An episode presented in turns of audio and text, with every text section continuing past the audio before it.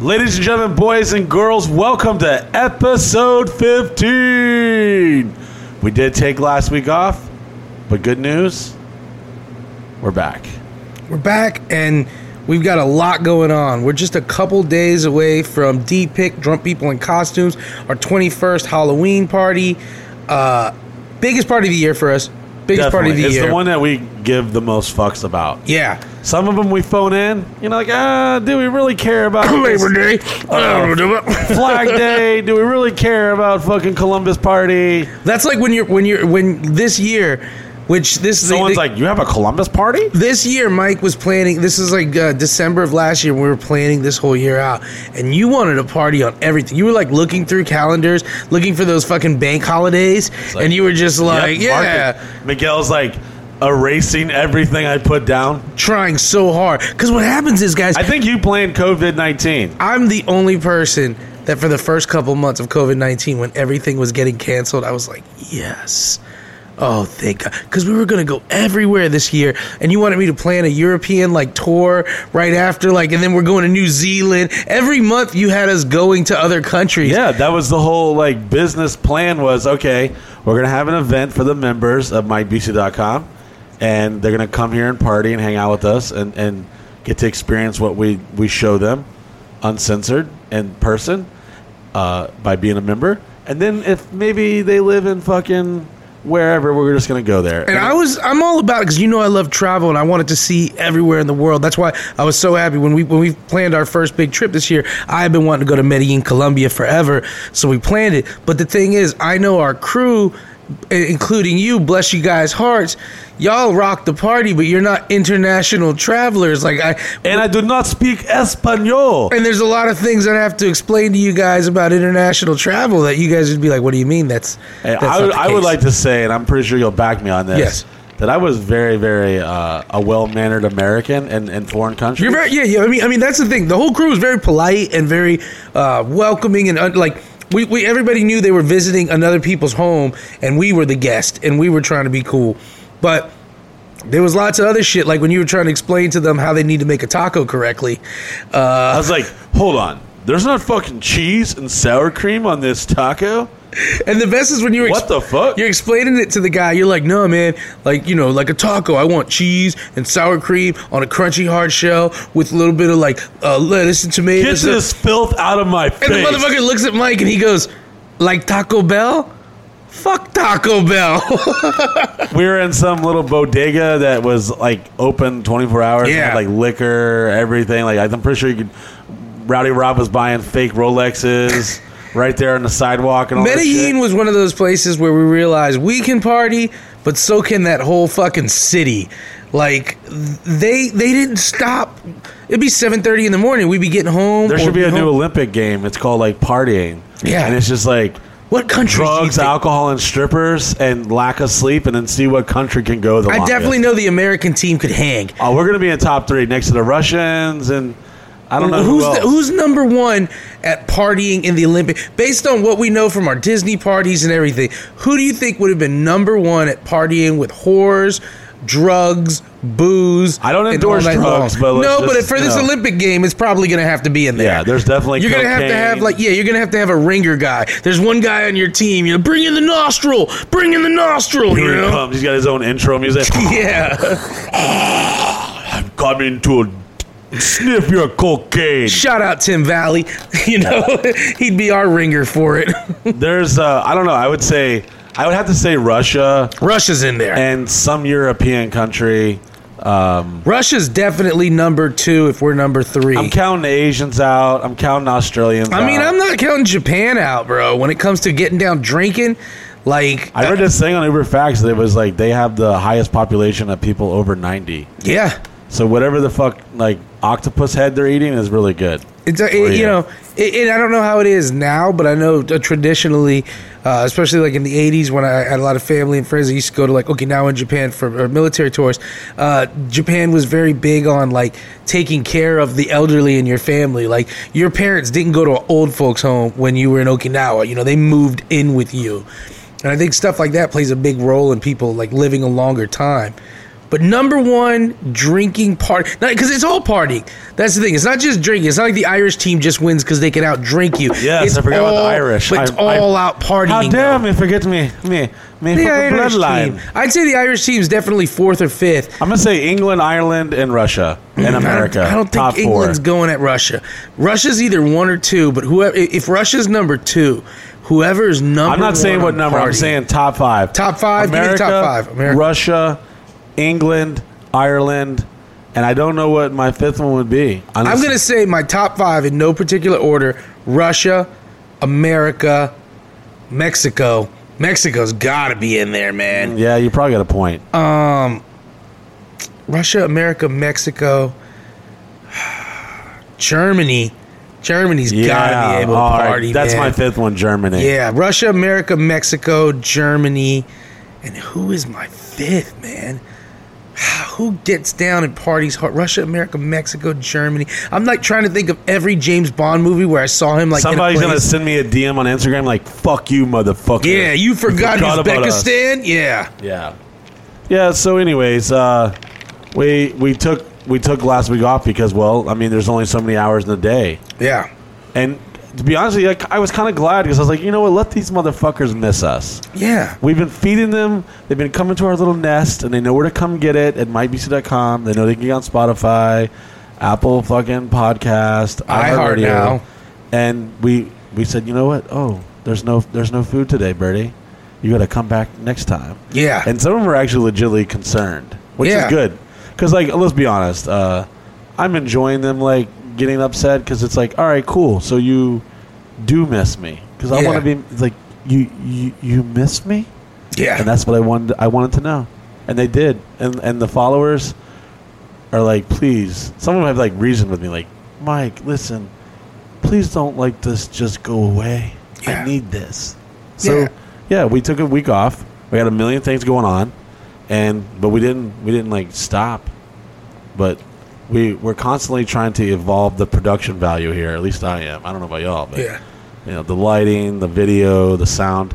We have a really uh, high quality uh, video imagery now. Switcher, multiple cameras. You can, if you want to stare at two fat dudes talk for hours, boy, do we have a website for you, MikeVisa.com. Which is, if you remember that, you'll be with us this weekend at the craziest, wildest, sexiest, most ridiculous. Um, And check it out, party. guys. For Drunk People in Costumes 21, there was about two months ago, there was sort of like lots of talk between me and Mike about getting carnival equipment. And it seemed a lot harder. Well, first of all, We Miguel, uh, if, if I do may object, Yes. Um, this carnival shit has been going on in my fucking sick head for many, many years. Yeah, there's tons of shit that's been going on in your sick head for many years. Like you True. keep talking about monkeys all the time, but Watch this carnival equipment mouth. thing really came to life about two months ago, and then a couple weeks ago, after like a month of negotiating, we bought our first Yep. piece of carnival equipment. We officially own a scrambler. It's fucking gnarly too, man. It's a badass ride. All right, so we have a few payments on it. We're But- making payments on our scrambler, but that don't mean we don't own it. You know, we Yeah. just, you know, we don't own it all yet. Yeah, I But mean, we're gonna pay this bitch off. I mean, it's not like they're gonna come get it because it took They're us not like coming twelve to get- hours to fucking set it up. Guys, I want to tell you this. If you want to finance anything and not worry about anyone coming to take it, finance carnival equipment. Okay, I've been trying to get carnies to finance me shit for a long time. Yeah, and we're doing Carney Code here. This didn't go through no goddamn bank. This was just Carney Yeah, this is owner financing.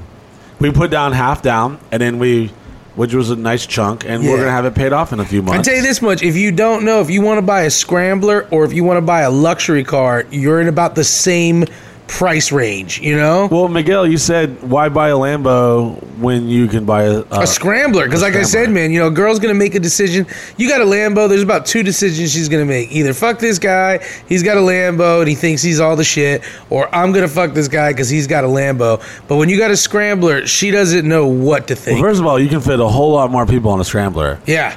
And we just had. But a- the seats in the scrambler are about the same as the seats seats in a Lambo. Well, for us bigger guys, it's definitely not the most comfortable. Yeah, uh, it's be definitely. Italian sports car, a little fucking seating in there.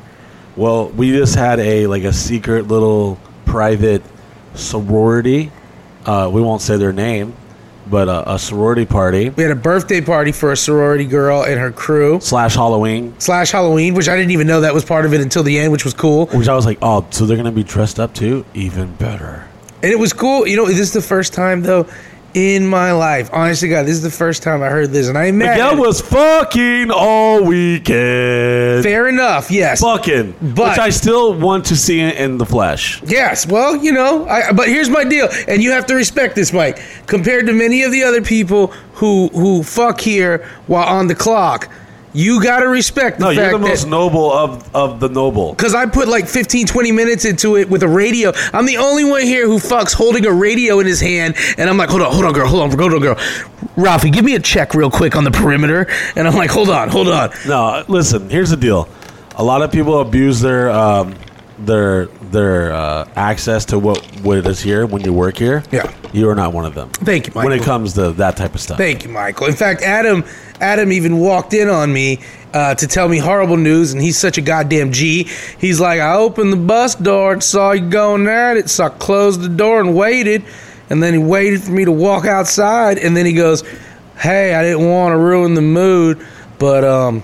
They've destroyed the bathroom. and I was like, What did they destroy? And he's like, Well, the bathroom, So, all of it. let me. This is such a good topic, okay? Because not only is it Halloween related, but um, this is maybe something that maybe you listening have never experienced. But we had a very uh, young, sexy. Uh, we've had hundreds of UCF, Yeah. University of Central Florida college students come, and um, we're pretty we're pretty strict on dudes unless you're Yeah. a member. It's not that hard. You get, if you get a fucking working credit card Yeah. and you sign up, you could pretty much be full blown fucking retarded. And this is our still thing show with up. dudes too. If you're a member, it just shows you fuck with us, which means we're not worried about you.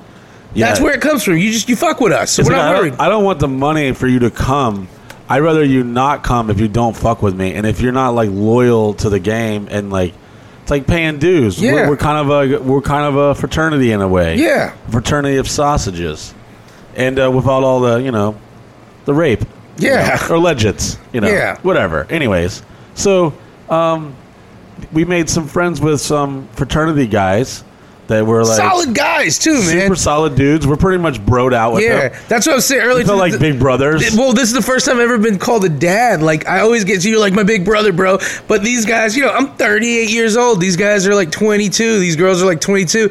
They're like, you guys are so cool. You remind me of my dad. And I've ne- my first time in my life, I got the you remind me of dad. Oh, we definitely had to son a few of these motherfuckers. Oh, hard though. Guys hard. and the girls. hard. Because these girls, bless their heart, they're very sweet and very beautiful. And uh, And they wanted to have a good party. They were trying to have a good party. They just never been in the game, you know. We know Yeah. what it was like 20 years ago when we first started doing this shit. it- it's there is no simple like, hey, let's have a party at this type of production value. These girls decided to Buses, fr- buses. buses were getting stuck. Yeah. Uh, the, they went. One bus went to the wrong gate and got stuck. And then I hear Adam, "Yeah, I've got to pull them out with the tractor." And then one other guy's having a meltdown. Here, fucking here's let screaming me at tell you him. about the bus situation because I went over there with these guys. Bus got stuck going through our back gate. Don't go through that gate. You're you're about a 90 acres away from the party if you go through the back gate. You know. So the bus gets stuck in the back gate area, and. uh we had to we had to pick up another bus to, to load them. They had like three buses coming, but they had to walk from where the bus got stuck. Probably, w- would you say Corkwood's about a half mile? No, more, I would say a mile. about a mile, quarter, qu- mile and a quarter. These kids in Halloween costumes had to walk through a dirt road in the wilderness, and Adam's riding the I'm like, gator in front of him. He looks like Whoa, Mo- bro, he looks like Moses. trail is really gnarly. He looks like Moses leading his people through the Exodus, and and, and there's just slutty pirates behind him and Red Oh. Riding Hood. Oh, And we come up with another bus. Here's the thing, too. These kids uh, earlier, from the very beginning of the meeting, when we hit them up, we said, "Listen, if you want to get buses, holler at us. We'll get you buses." they They're like, didn't listen to anything we said. They listened to anything we said because they thought they, you know, they thought they could do this, and then they did, they put on a good event. They had a great time, but they didn't realize the guys they hired for their buses at like three times what we would have paid hustling. were our bus guys. Yeah, they hired our bus guys Without consulting I tried us. to help them. I was like, "Let me hit up my guys," and I hit them up, and they're like, "Yeah, we already we're already doing that party." I'm like, "What?" I'm like, "Oh, oh, okay, I see what's going on Yeah. there." Okay, hustled. But it So- was uh it was it was a good part. It was fun to be it was fun to watch. It's, it's my thing. It was fun to watch kids 20 years younger than me doing the thing we did back in the day and and grinding and trying and they failed at some stuff but they succeeded at other Well, that's, stuff. that's definitely uh, the the like emotional payoff I get for all the years of hard work and the insanity I put into this shit is when a new person that's never been here before arrives to the gate and the experience they have from there and into the house throughout the night. That is like so important to me. So towards the beginning of the night, I've literally found me and you basically working for them. Yeah. we were like, no, no, you got you, no, stop, don't do this. You got to do it this way. Da, da, da. And they're like, oh, okay. And then they would see instantly, like we knew what the fuck we were doing. when they when their bus got stuck and all those kids were stuck out there there was like 60 kids that were trying to figure out a ride. There was a part of me that was like i don't really give a fuck. It's not my event. But there was another part of me like this is this kid's first time at the sausage castle and i don't want them to be like It- i don't want to go that way, there. though, yeah. because uh, when when when all the Disney uh, students come here, the foreign exchange students we've talked about on previous podcast, they um they fucking they people just hear about a party however they hear about it. You never know Yeah. how they really come to the party. I mean, I've been to parties where like literally people were driving a neighborhood and they saw a bunch of cars and then they would get out and they'd park and they'd walk up to the house and just go inside. we had a guy guys we had a guy out of that when the bus got stuck some dude was riding up and down dirt roads and he saw all the kids next thing you know he was trying to drive them to the house. Ralphie our security stops him and we're like what are you doing? And he's like i just came to party. And we're like are you part of this fraternity? Because this guy's like 35 years old now. I'm looking at him like you part of this? He's like no man. I just i followed the buses to a party. Yeah. No, I mean, I've seen guys at a 7-Eleven see girls like buying like Smirnoff Ice and literally follow them back to a house. i showed up to I've a seen party. some weird shit. I was about 20 years old, and I showed up to a party, and it happened to be at Ken Griffey Jr.'s house, uh, and I followed cars in there. Well, I, I got to the front, and they had a list and everything, and Like, security, whoops. yeah, they basically they they're what I what I hope I am to people when that happens because they came out to me and they were like, "Can we help you?" And I was like, I followed these girls. They're like, okay, you're gonna have to turn around, sir. Like nice, just like, hey, bro, I'm not gonna kick your ass for this because uh, we get it. You followed like two truckloads of girls who are going to a and girls will tell you, follow us. Oh, and then you get there, they're like, bye. Yep. See ya. Do you ever have that, have that Thanks happen for to the you free drinks. at a club back in the day where these girls you meet, you're like walking down the street in Miami or some of these girls like, come with us, come with us. Yeah, and you definitely. get there and But I- then more dudes though. I've been like, "Yo, bro, I really want you to come out to this event." I'm like, "Oh my god!" And then I'm like, "Hey, bro, I got to go to this thing because like da da da da." Yeah. And then I show up and they're not even there, or they don't give a fuck, or I don't even like talk to them, or it's the complete opposite. They're like down my throat, like, "No." The worst is when an artist tells you to go somewhere and you go there and then the artist never shows up and you're like waiting at a place. You're like, they told us that after party was going to be here. And Oh, I'm the Nostradamus of that shit. I can be like, "Oh, That's why you have to stick with them the whole time. Once you break up, once you're like, okay, Wiz, we'll meet you at the place, it's never going to happen. Oh, for sure. Like, you, I when I'm hanging out with my rock star friends, I definitely make sure we rendezvous before any of this other shit because I'm not like, oh yeah, you know, leave my tickets at will call type Yeah. of guy. I'm like, no, motherfucker. I'm like coming to your hotel. We're riding together because I'm not getting caught up in all that bullshit. Because when we're on tour, you know, you're traveling the country and you don't really necessarily think about this, and this is what normal people don't think about. All right, I'll give an example. What I'm trying to say here. We'll be in Texas, and I'll forget the day before we were in Oklahoma, so then I'll forget to hit back someone that I know in Texas, and I've cock blocked myself. Had the most beautiful women in the world like blowing me up. Hey, when you come to Texas, hit me up, and I'll forget because I'm dealing with the day to day shit. And when you try to rest and you're trying to get ready, then you just forget, and then you don't even realize like, hey, I'm in Dallas. What's up? Let's hang out. Oh, I just remembered. Hey, babe, I go on in an hour. And they're like, I'm in San Antonio. I'm hours away. Yeah. I'm not making it. And you're like, oh, wait a minute. And I've had it happen to me. Yeah. I've had homies come like, yo, bro, I'm in Miami. Come to my show tonight. And I'm like, bro, I'm four hours from there. Yeah. And you don't realize that, but you know, um, it's just you know they're in their moment, and then when they finally give you attention. Because you, you ever try to talk to someone that's important, but you can never get a message back from them until Yeah. the, to the last minute, and they're like, "Yeah, bro, come, you're good."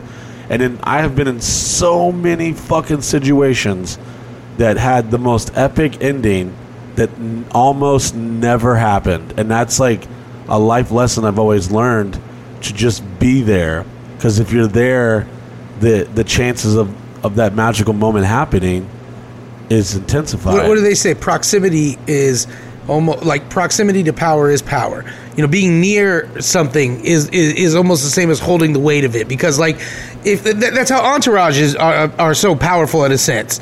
You know, because you don't know who's the day to day guy and you don't know who's the guy who drives or the laundry guy. You know, and and being in this business, there's been so many times that like they're des. I know. I find out later that they're desperately in need of someone who can do their laundry or someone that can find them. I've been with homies that are like pop stars that don't even have people over 18 come to their show. Yeah. And they just want to see a chick that's over 18. Yeah. Like, fuck, please. Like, you know somebody here? Please. I'm on the road. I'm lonely. You know, Yeah. like I want to hang out with some chicks. Or, hey, what's the best strip club? Or, hey, how? what's the best, like, bar to go to? Because we, we live in Central Florida, Orlando area.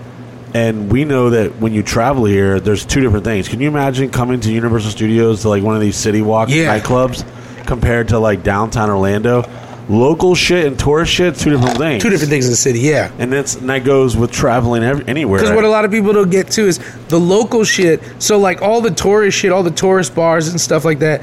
Uh, that's not where any of us go. You know, it's expensive. It's out of the way. Yep. But the the local shit is corny is always like a Corny, watered down yeah. like, Disney version of something. yeah. But then the local shit is is populated by a giant service industry. Think about this: if you lived in Indiana and you were down here and we were having a party on a Saturday night, would you rather go downtown or would you rather come here? Yeah, exactly. You're- and what's cool about what I've done with my quote unquote career, whatever the fuck you want to call this shit, is that a house party is a different uh, vibe than like a nightclub or a bar. Because at a house party, you could walk up to anyone and strike up a conversation, and it's cool. Yeah. you know, it's not necessarily always loud ass music. You meet friends at house parties, new friends. Yeah. You know, I, I rarely meet a new friend at a club, you know? Well, my problem that I've had pretty much since I've been doing this shit the last 20 years is if I ever, and eh, I can literally count maybe on my hands how many times I've been to someone else's party. Yeah. And I always digest it because my brain, it doesn't stop. It just like, oh my God, they totally fucked up. Look, they didn't even like blow up their driveway. Or why are these cars parked like that? Oh my God, why isn't their porch light on? Oh my God, why would they not do that? And then I would like, oh my, why isn't the light, why is it so bright in here? Why is there no music? You ever been somewhere and you've seen the potential of a situation and it's completely compromised because someone didn't have the, and, Like, and- how- like the forward thinking to, yeah, to to be just like, hey, let me turn on some music. Yeah. Or hey, let me dim the lights. Or hey, let me fucking put a bowl of popcorn on the fucking coffee table. Or You something. do that with everything, and I'm not trying to. What Brian It's- Idol? it's- Brian yeah, Idol shows up to the party, right? Our buddy Brian Idol, wrestler, looking great, and Mike's, and he doesn't mean to, but Mike's focused on the fact that he feels like Brian should have wore boots instead of the sneakers that he's wearing, and it's like, but it's funny True. because you know if, we know you for it, so it's just something that we laugh at because you're kind of fixated on Well, that it, when it that started. happens. It started when I would go like important places and I would bring some of my homies. Yeah. and they looked like shit. And I'm like, bro, I can't take you to this like VIP thing. You're wearing fucking flip flops and like, what the fuck am I gonna do? Like, what are you doing? You don't. It, But it's all it's past that now because like it's in your mind they're doing it, and I, and I don't mean it in a way, but I see the way you see it. You're like they're wrong, and you don't mean to be like they're wrong, but you're like, why are you not wearing the thing that I think you should wear for every this? time I've dressed somebody, Yeah, or enhanced like their physical situation, it has always intensified the experience for them every single fucking time. I have a guy, I've had several guys literally willing to pay me triple of what this shirt cost. There are people right now in LA and Vegas walking around with clothes that I had fucking that I've had since high school. Our Canadian friend JT, he's Yeah. wearing this leopard, this like tiger felt shirt that I've had since I was like 18, 19 and this guy is probably getting pussy in it right now. And we all know that if you get laid, you get lucky. You're like, damn, that's my lucky shirt. Oh, damn, that's my. Every guy keeps the haircut he he's got delayed the Yeah. most in.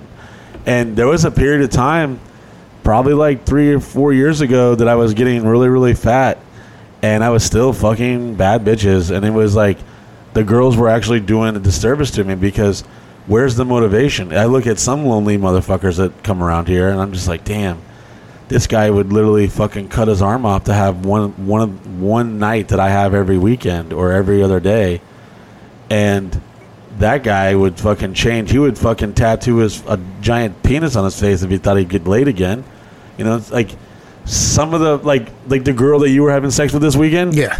you're definitely not in her range. She's way too hot to be having sex with you. Yes, yes, that's the best part And, about but it. you weren't sleazy. You're not like a, a- a- you're not like one of those guys like, hey baby, I'll, uh, I'll make you famous. Or Yeah. hey, you want to suck this dick? You're like you're like a you're just an honest, straight up like gentleman, but at the same time you're just very you're just like a fun, cool dude. Thank you, Mike. So like these chicks, I'm excited when I hear. I'm like, bro, you smashed her. I'm like, oh my god, it's so exciting. Thank you, Michael. That's very. I, I used I used like it's I'm always I'm al- I'm only salty and you when got and you got and also let me tell you this much. I like pride myself on being able to like pull away and do my thing, but Mike Dude. is a goddamn sniper though. Like Okay, nobody so, nobody drunk Mike is yeah, a sniper. Nobody can catch me on a creep like drunk Mike Kid, yo. So I caught you on my Snapchat a few times. Yeah. You were literally making out like a fucking uh, high school at a fucking the dance in the back dark corner. This little secret sneak. And this girl's fucking so goddamn cute. I actually had fun with her later that night. You uh, did, me man, and, too. and my girlfriend. And the best part about it is, Mike, we're the kind of grown-ups where We don't like, give a fuck. Uh-uh. The best part of that was Ain't no fun. If the homies can't have none. We're just fucking. We're vibing. We're having a good time. Because the thing is, they- they're it's not like this is what people got to get. People, I, I've heard people say things like this, like, "Oh man, that girl's that slutty." What do you mean? I'm that slutty. yeah. We're sluts. People you know, always like don't call love her to a judge slut. everyone yeah. that they, I just hate it. It's, it's if everyone was just just to chill the fuck out and stop with the bullshit. Yeah. just go have fun. and dudes are the worst at this. Dudes are like, "Oh my god, that girl's a slut. She hooked up with two guys at the party." What? She's a. sl- I'm a slut. I would hook up with with, with, with multiple girls at a party if it was fun. It's like I always say. We always try to go back to. Uh, we try to domesticate hum- humanity. And Yeah. we're, we're animals in a way. yeah. Our, our instincts to, to to to enjoy things, to be greedy, to Yeah. to be selfish, to want sexual gratification. There's chemicals in our body that control our destination in life sometimes. Did you have? I had this moment at that party because these kids were like 22 years old and stuff like that. They're all like, you know, like juniors and seniors in college or whatever. I had a moment though where I was watching them like ride the zipper, or excuse me, ride the uh, Ride uh, this dick. that was fun. But no, I had watching them ride the uh, the scrambler, and and I knew we were giving them the best party they had been to. I had messages saying that was the greatest night of my life Yeah. several times, and I'm like, mm, it was really good, but really, But good, you know, they're younger. And, and one of my favorite things about it, though, was listening to them. Uh, first of all, they were very, they were all just such good people, very nice a people. couple little douches here and Little there, douches, mostly the dudes. Mostly the dudes, but there were some really great dudes that we met he- there, Here's too. what's cool about the girls who who hosted the event is that we always get like stereotypical like negative shit people like to talk about us in this place. Like, oh, well, well, I heard everyone's getting drugged and raped there, or oh my god, like don't go there. You have to like suck dick to get in there, and all this like crazy Yeah. bullshit. That's like. Like I, I've talked about this before, it's it's it's like sad because it's the exact opposite of what Yeah. I'm trying to do. I'm trying to create an experience for people to to enjoy and to you know escape the harsh realities of life. Yeah. When you come here, we want you to have fun. I don't care. Honestly, don't give a fuck. I mean, would I prefer you to suck ten of my friends' dicks? Sure, because that means a, a lot of mouth hugs went around, and that's great. But if you were to sit in the corner with your arms folded with a turtleneck and just sit there and just observe, then fine. Because no one here is going to make you do anything you don't want to do. Yeah, more like like as much as like sexual conquests are great, the funnest part, the most fun of the party is watching f- six o'clock in the morning this birthday girl on the uh, on the fucking uh, scrambler with her like boyfriend. I w- well, let me talk about that. Yeah. So other than the multiple uh, sexual encounters that I incurred with me and my lady friend, Yes. um, me and my girlfriend, we, we, we have sex with other girls, and, and, and sometimes I don't even fuck. Sometimes you know they just suck, suck, sucky, and then I just like you know whatever. I'm just I'm just like a hippie. I'm like yeah, whatever. You know, whatever's casual. It's casual. It's chill. Right. You know, it's like yeah, whatever. You know, if, if they're not vibing, I'm not vibing. We're not vibing. If her pussy looks like it's been blown out a little bit too much, I'm like eh, maybe, maybe next time. Give it give it give it a couple healing weeks. You know, put it on the put it on the disabled fucking list, and you know. Put it, put it, put it back in rotation a couple weeks. You know, let that thing heal up. Put some ice on it. However, all that stuff is fun and great, but I had the most magical moment about four or five a.m. and everyone had kind of gone, and only the people that were here, the rest of the the, the, the sorority girls, had gone on the tour on their, their buses and went back to wherever the fuck they came from, and uh, here we are, our our drunken. Uh, Carney friend who's gotten way too close to the real Carneys, by the way, Adam. Yeah, Adam Adam's become more carny than he should now. He's like talking to the Carney, the real, the Lord of the Carneys. yeah, like, the like guy we the bought our side. carny equipment from. And Adam's using carny slang that no one taught him.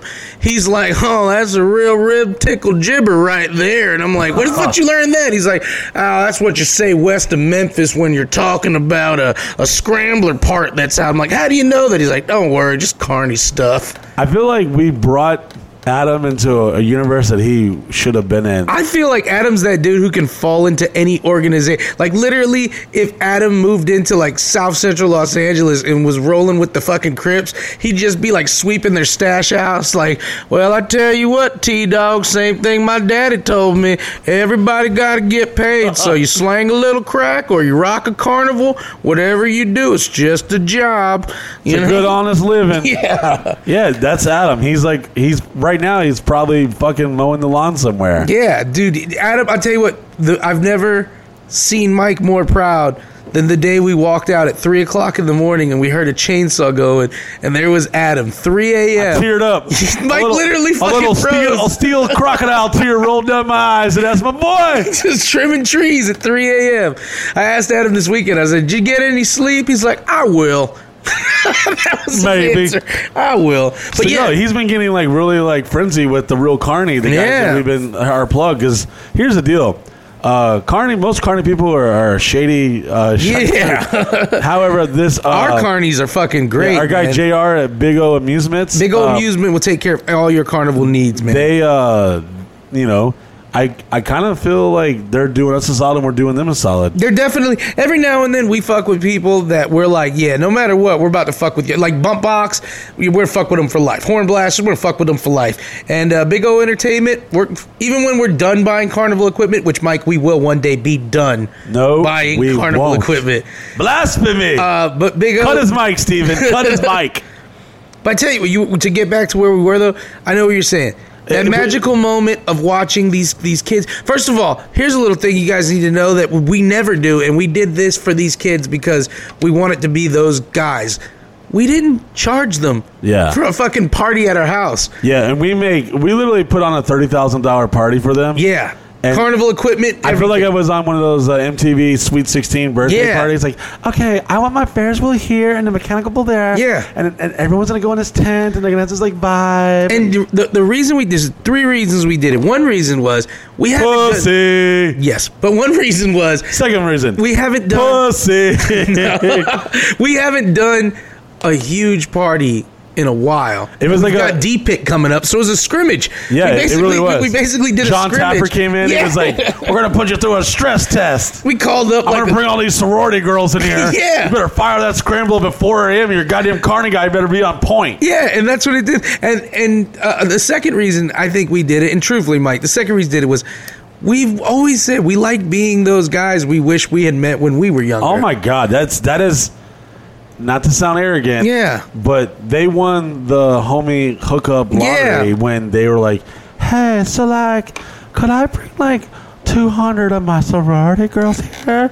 We're like, well, um maybe. Yeah, Yeah. let's talk details. And they brought dudes, and one of the things about the dude, like uh, me and we had we had to let them because it was like they're not going to find us all. No! 80, 99% of these girls would not find us attractive. No. I told Steven, I go, if I went to a sorority party at their house, there would have been no chance of girls being like, You're so hot, old fat man. Yeah. but it's the vibe. But I tell you this, there was. And, and That's fa- why I demand so much. God damn it, Miguel and Steven. Well, you think these motherfuckers are fucking these hot ass girls and, and down the street? No, it's a fantasy world. They're living in a fantasy world. Here's the thing, though, too, man.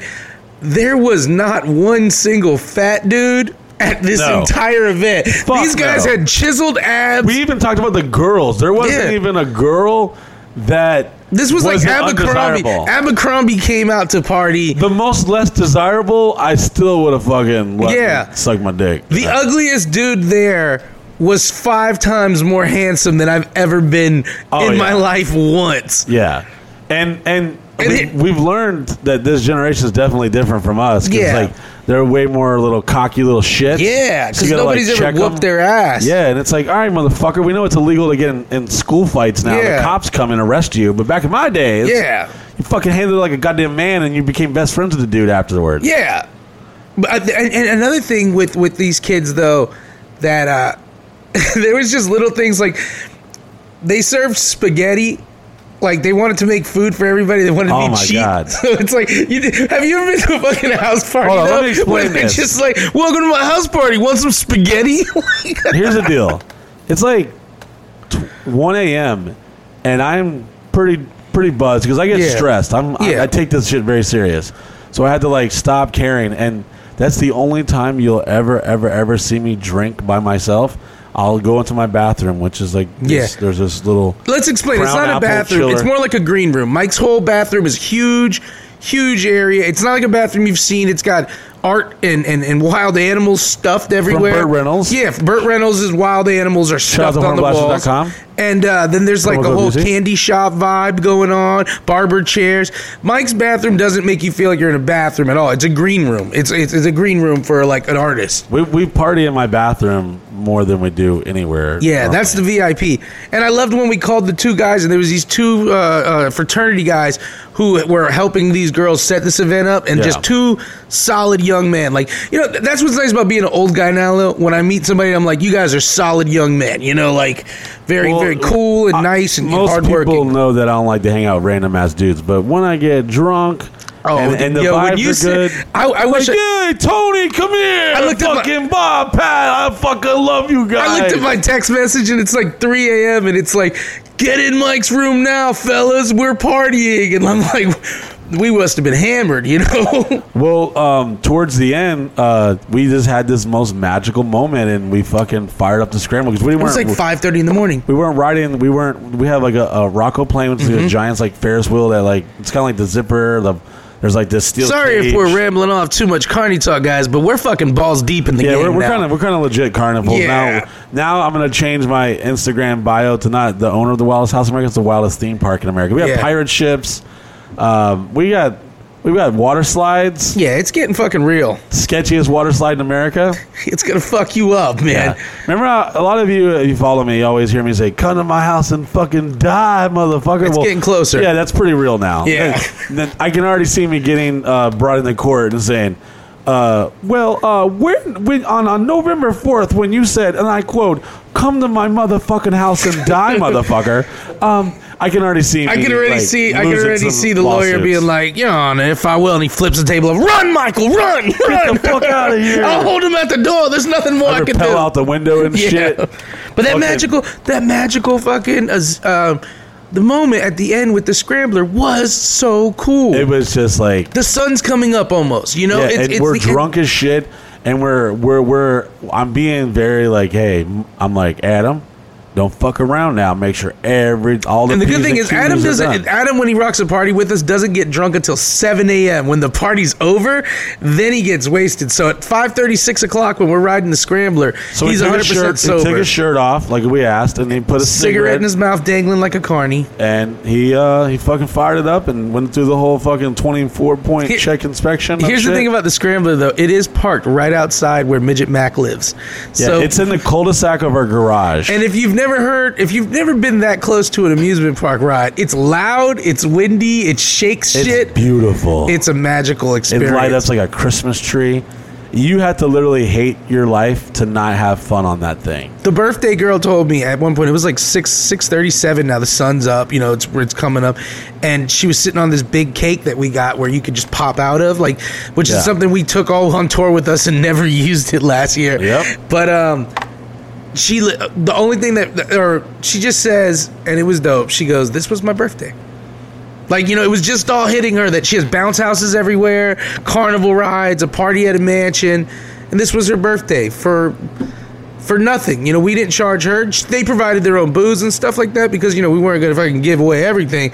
But um it was really kind of nice, Mike, to do that. To think that like, you know, it's I like would just like to thank uh, that sorority that we will not name. yeah, we don't want them The multiple uh, mouth hugs I received. Yes. And um, yeah, it was a good fucking time. It was a good time, man. Like I said, the kids were good. They fucking it wrecked was- the house. it was, they uh, wrecked the house though. The best part about it was, is like we said, stay on track here. Uh, that it was like a, a a dry run for drunk people in costumes, which Yeah. is this weekend, our Halloween party. Which, listen, here's the deal. It's weird how like Halloween has always belonged to kids. They go trick or treating and this and that and da da da. But when you get older, it's like no, this belongs to us. Yeah, the coolest thing about Halloween is every point in your life it changes what how it matters. Cause like when you're 16 and stuff, it's about mischief and fucking around and Which stuff. brings me to my next point: is uh, this weekend. Uh, this will be our last show before uh, drunk people in costumes. So the next podcast that you hear and you watch, if you're a member, because you can watch the video of this on the website if you're a member, uh, is we're going to be doing a live studio audience. yeah, So we're gonna well, it's gonna be it's gonna be a little louder, probably a little more fucking retarded. It's gonna Yeah. be a train wreck. It's gonna be a shit show. So the next episode, if you enjoy the show, you're definitely gonna like the next episode. yeah. Episode 16 is going to be our first live studio audience at our biggest event of the year. Yeah. and Even though it's the last day, so most of the people have already died or gone home. yeah, but the hardcore strategically, it's people, the last day too. yeah. And then after that, we're going on like on a pirate cruise and like we'll see. I bet you we're passing there's a bonfire somewhere on there. You know, like we got a bunch of shit. But before we do all that, the last day on Sunday, we're gonna have we're gonna do our show, and uh, yeah, and we're gonna have we're gonna let our hardcore followers, our members of our website, be here. we should do it live from the Scrambler.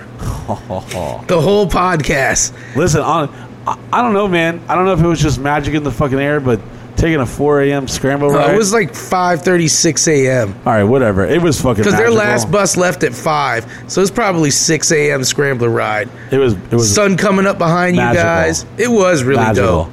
No one died. The house was completely fucking wrecked. Oh though. yeah, we've we've had the steam clean the carpets like three times. So- There uh, and here's and there was there was definitely some shenanigans uh, that had to be dealt with. I caught this guy. He was dressed as a cop. He was pissing, pissing right uh, in the pool area on the concrete in the corner. So I come walking up, and this guy's just wobbly pissing. And I come up behind him, and I yanked his cop hat off of him and put it out underneath his dick so that it got filled up with a little piss, and then splashed the piss on him. And his face was like, "Ugh." like why would you do that and i was like why would you piss on the concrete and he's like i'm sorry Yeah, there's there was a few times I wanted to fucking choke some motherfuckers out. yeah there was a few times like i you know me i got into it with the one of the girls who was i didn't get into it i scolded her one of the girls who was handling shit. But at the end man they all they were good kids who had a nice time.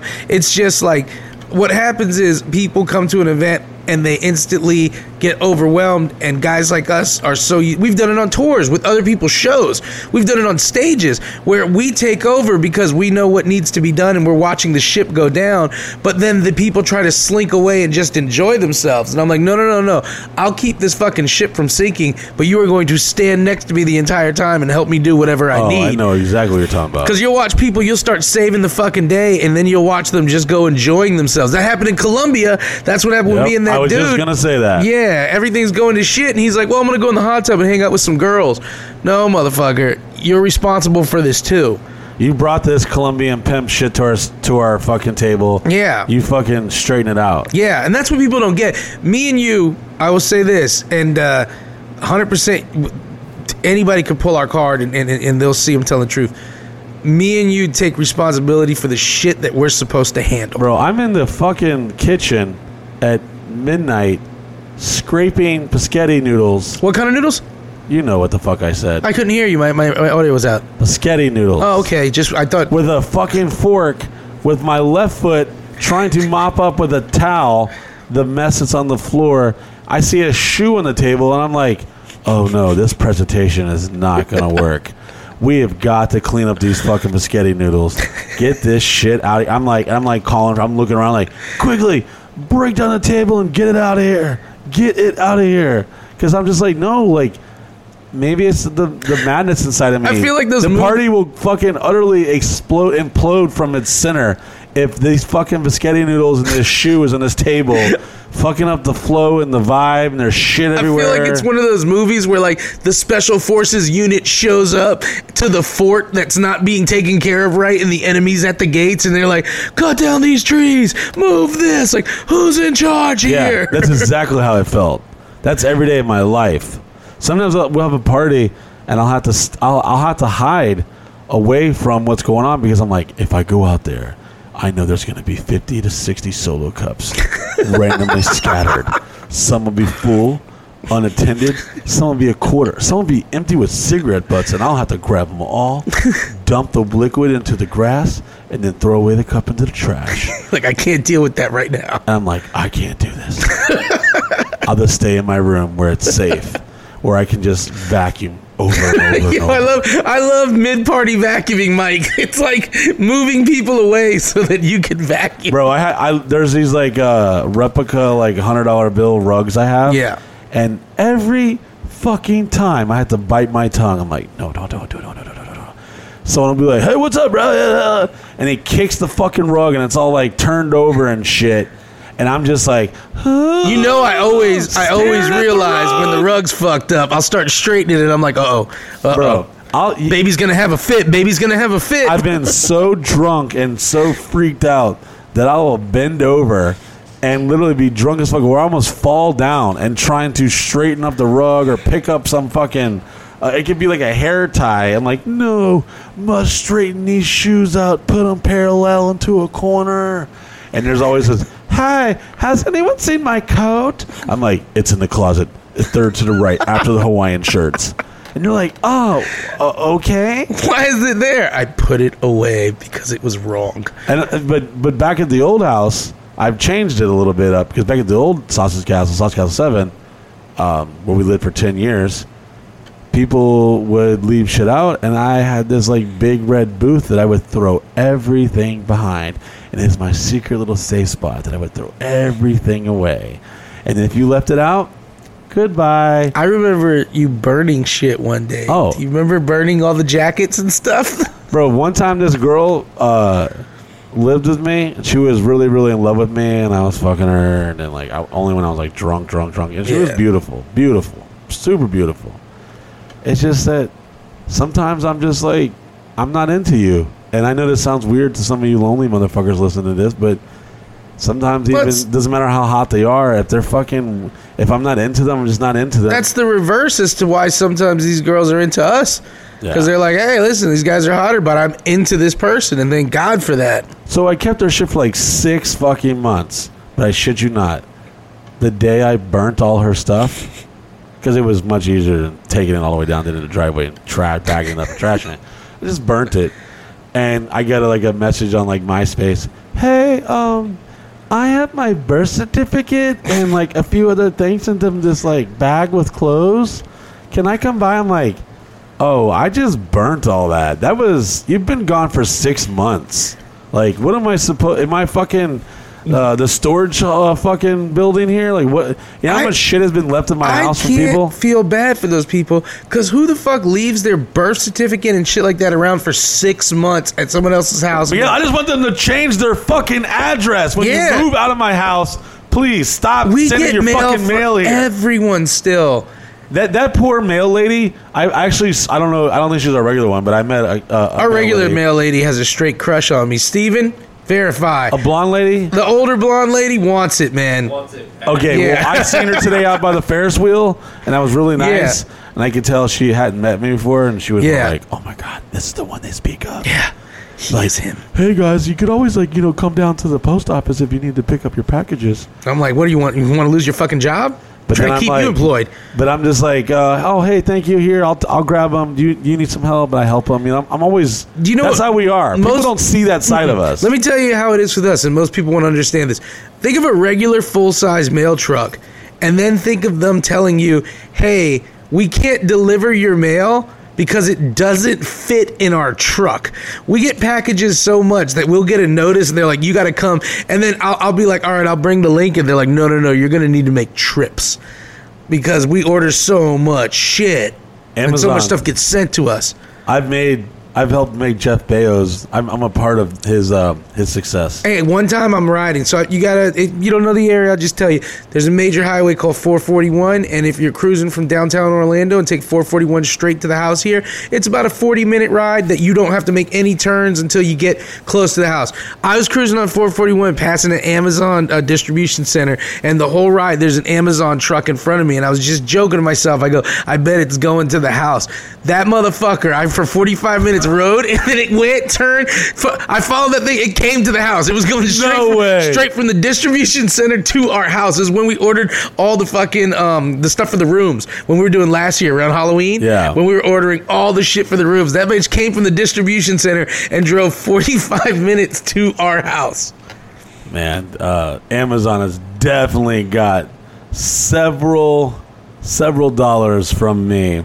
When Uh, small business owners tell me how Amazon's fucking their business up, I'm like, I'm so sorry, but I've got to fuck with them because I need it now. now, right now, man, Right now. It's like Amazon over the years has got obviously better, but first it was like this is like the cookie cutter. You only get like a couple options. It's the generic version of what you're looking for, and you might not have it. And then I'll if I'm hardcore, I'll go to Facebook Marketplace and Craigslist, or I'll go to Google the actual image and get it. I feel like no one's actually other than our members of our website. I feel like the days of people going to an actual website of Yeah. that carries that is over. Because Over. if it's When- not on Amazon, then I mean, I when don't know how my cousin told me he didn't have Amazon Prime, it made me kind of think, does he have his shit together? Yeah. Like I was like, because I told him I was like, ooh, order it on Prime. He was like, oh, we don't have Prime, and I was like, do you even fucking? Are you in this game? yeah, like, I it's true. know. Never did I ever think that I would come to this point to where I would order so much shit online. Yeah.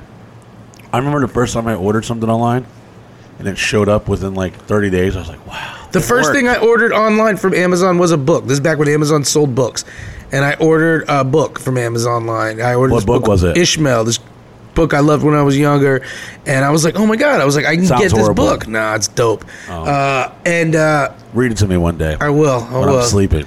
Be like, sit down, baby bear. Let me read you. A When I was young, I would count the books that I read by like.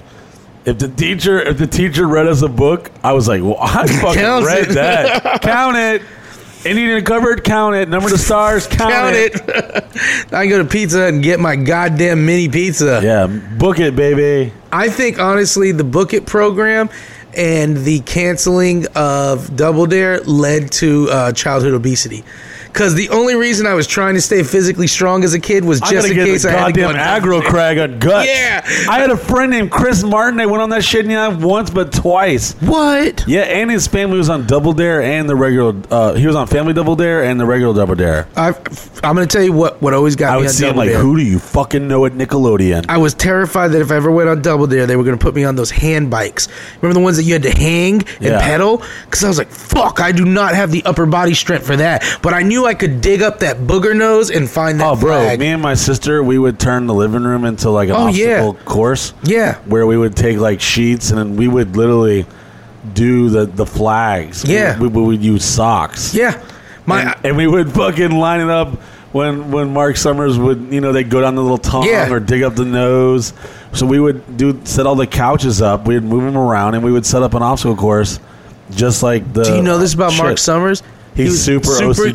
OCD clean freak. Yeah. he's to, and, and and he was this clean freak too. And he would get all dirty after double to have to go change straight into his fucking uh, wardrobe room.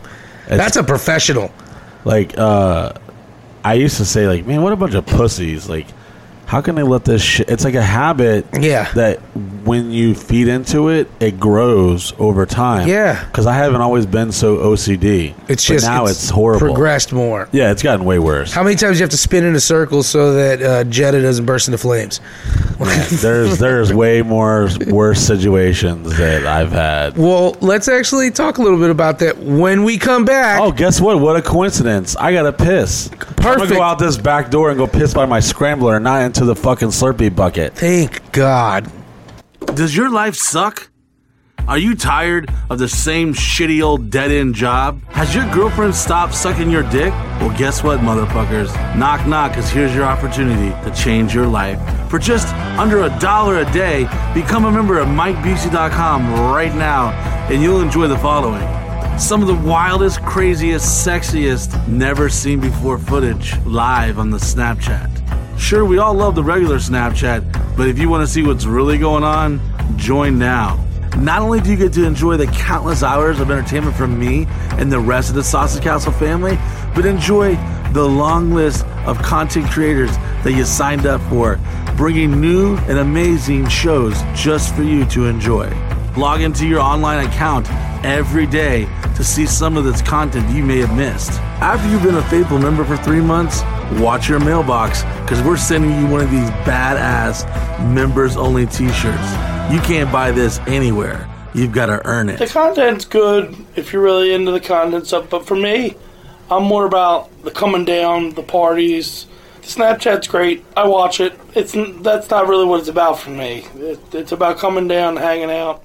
Being a member of MikeBusey.com, it's not just about watching a secret Snapchat, it's an experience. As a member of MikeBusey.com, you'll have access to some of the wildest and craziest parties at Mike Busey's personal home, the world famous Sausage Castle. Enjoy Members Weekends. That's where you and the rest of the family join up at the wildest house in America and spend three days and three nights camping, drinking, sucking, and fucking. Some of the wildest shit you'll ever experience. During Members Weekends, you'll be rubbing elbows with some of the sexiest, craziest, wildest ladies you'll ever imagine. The Busey Beauties. Don't worry, campers. We've gone the extra mile here at the Sausage Castle to make sure all you members are comfortable and have one hell of a camping experience. I've been following Mike Busey for quite a while. I've been a member for about three months, and I'll tell you what, it's the best, been the best three months of my life. So Memberships is you're missing out. I, I, I started following Mike Busey about day uh, two. about two years ago, and the guy's a real guy, and uh, allows people to come here. They're like Oh, outcasts in society, and they fit in well. And uh, I was like, yeah, I gotta get, I gotta fuck with this guy. Man, I've been following Mike about two months. Became a member a month ago. So, but I'm, I'm happy I'm here at the fucking Sausage Castle, having a great day of fucking the drunken field dead. All I can say is America right now. Follow Mike Busey. Look at my eyes. Took my glasses off for you, America. For you. Follow Mike Busey. Become a member. Party at the Sausage Castle. Hell yeah. I hope you're hungry because we're providing breakfast, lunch, and dinner. Each campsite comes with its own electrical hookups, picnic table, fire pit, and grill. Go skating around our track, swim in our lake, enjoy our luxurious outdoor showers, the only showers that you go to get clean, but sometimes you come out dirty.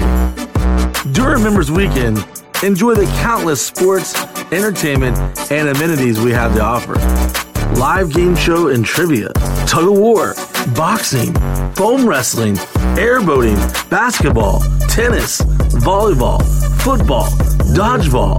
Enjoy our awesome arcade, epic costume parties. Do you remember playing field day as a child? Well, imagine you doing the same shit, but really wasted. Each member's weekend, you and your team will battle it out to win thousands of dollars in cash and prizes. That's right, Team White, Team Blue, not Team Black if they lose. Oh, right. It's like that, Big Mike. It's Team Black, bro. Even though we lost all our all our stuff so far. The members weekend, I'm gonna put it simple, has been the weirdest but most epic time of my life You know what I mean? That's what I'm saying. Like this is just, it, it's like Right now, to it's it's amazing. I'm honored to be here. I'm honored to meet everybody, to see how cool everybody is, how loving they are, and just how chill they are. They're just real people like us. Like it, I don't even think it's about the money. It's about the pride. At some point, some of these people they get they're so passionate about winning it that they don't even care about the cash prize. They're doing things that you'd never imagine just for the pride to win. Did you know that we have a full functioning recording studio? We've got some of the industry's premier equipment in our state of the art recording facilities. You never know who's going to show up at the Sausage Castle. We've had a long list of celebrities, rappers, rock stars, athletes, models, and porn stars that have graced the doors of the Sausage Castle.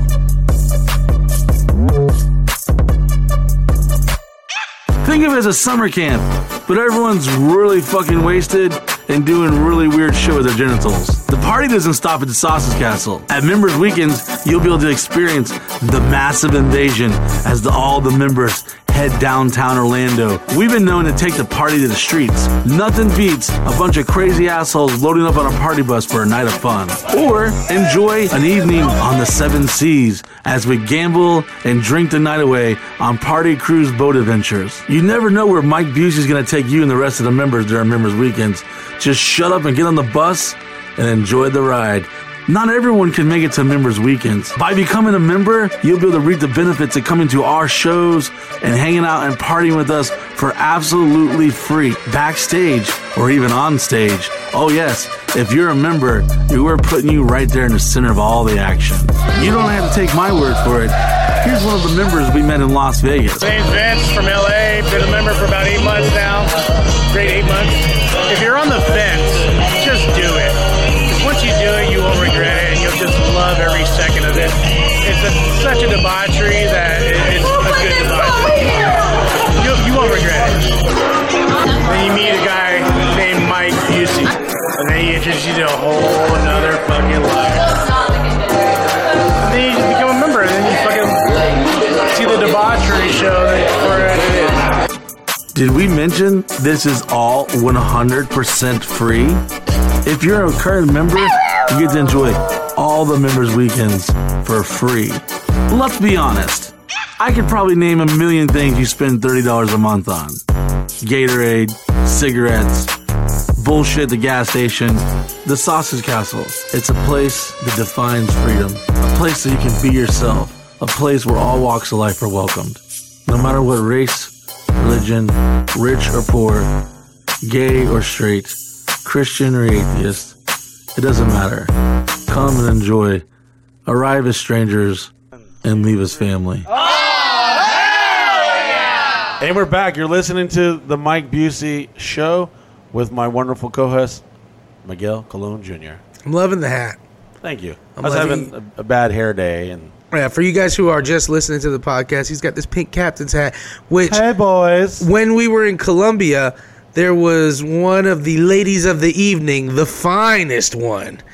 And she showed up wearing this captain's or she took the captain's hat from somebody, right? fucking bitch. That bitch. But the captain was incredibly hot.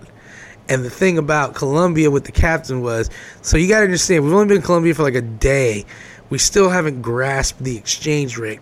So when people are negotiating prices and girls are like talking to people about prices and stuff and, and what it's going to cost, everybody still has this American concept of money in their head. So they're hearing things like 300 and they're like, whoa, $300. No way. I'm not trying. And they're talking about 300,000 pesos, which was like 86 bucks and they're like uh, $300 for four girls that's ridiculous i can't pay that and then the next morning everybody's like wait they wanted 80 bucks for that shit like jesus christ No. How much was it for the raw The dog, dog blowjob? blowjob. the most requested thing for me in Colombia was to negotiate raw dog blowjobs. I had uh, I had paid for ninety nine percent of all the sexual gratification from Yeah. the Colombian women. I definitely stimulated the Colombian economy. Yeah. However, um, at first I I definitely just got my foot my feet massaged. Yeah. And shit.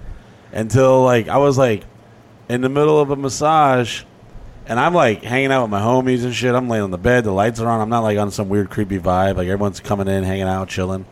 And I got this chick massaging my feet. And this chick, literally, the energy I was feeling, it was like, stupid American, just let me fuck you. I don't want to fucking massage your feet. That was- she didn't say that because none of them spoke English. However, I could feel the vibe, international vibe of like, God, why am I massaging this fat fuck's feet? Just can't he just let me suck his dick and get this over with? There was one part where uh, the jacuzzi in your bedroom overflowed, and uh, Joe started asking the girls to help clean the room. Oh yeah, he popped off on them. Yeah, and they were like, "No, no, no!" They're like, "We're here to suck dick, not clean rooms." The best part is how I brought them all out, lined them up. They were on like some like reality dating show, and I was like, Miguel was translating. I'm like, "Hello, I am Mike. I am the owner of the wildest house in America, the Sausage Castle." And these girls are just like, and there's like a three second delay before they smile or get disgusted. They're like, "Uh, what?" You could like see it in their face. I'm like, "I brought 20 of my friends here from America for you to fuck them. Here's your ski mask." Ready, ladies?